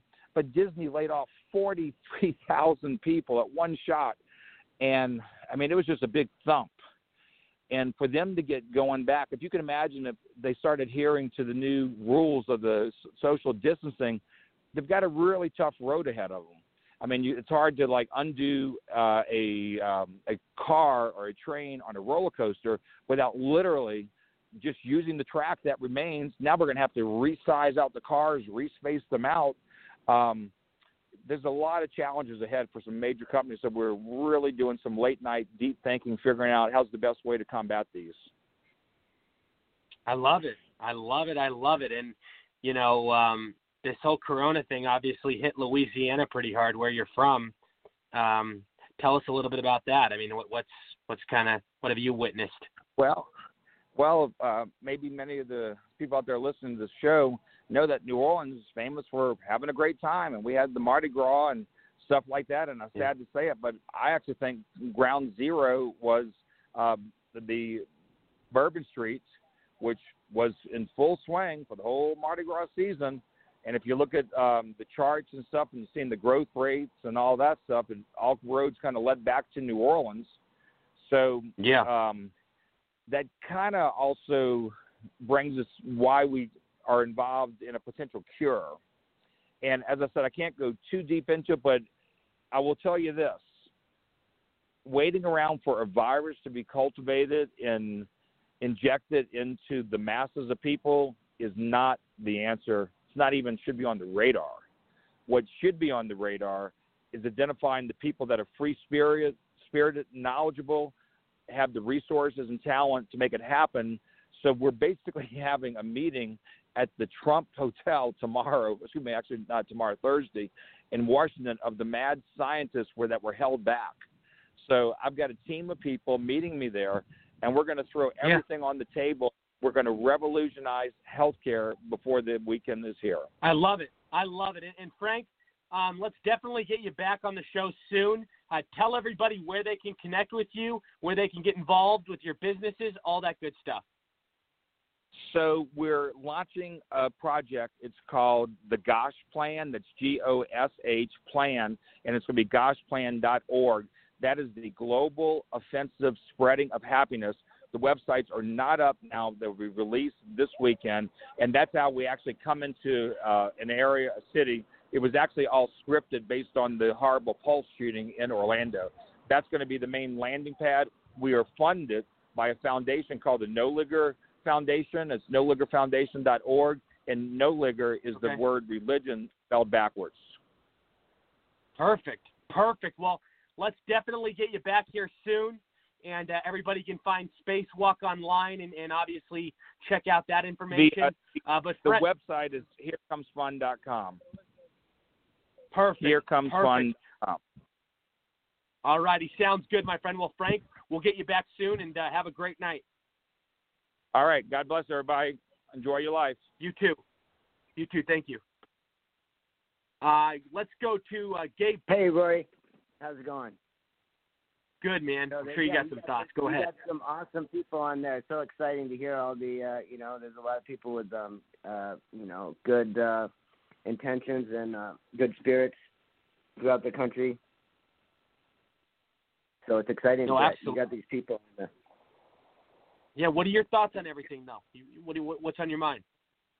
Oh, I know you don't have too much more time, but I, um, yeah, well, I, I just think Trump's got it covered. You know, I mean, he's he's really smart, and I mean, when this whole coronavirus thing started, I, I could see something's wrong. It just didn't make any sense. The numbers they're they're throwing out there, even with these mask guys that I know that are down the street uh, at UC Berkeley, you know, they're all worried. They're wearing their mask, and I was like, but you know, you, they're like, I did the math.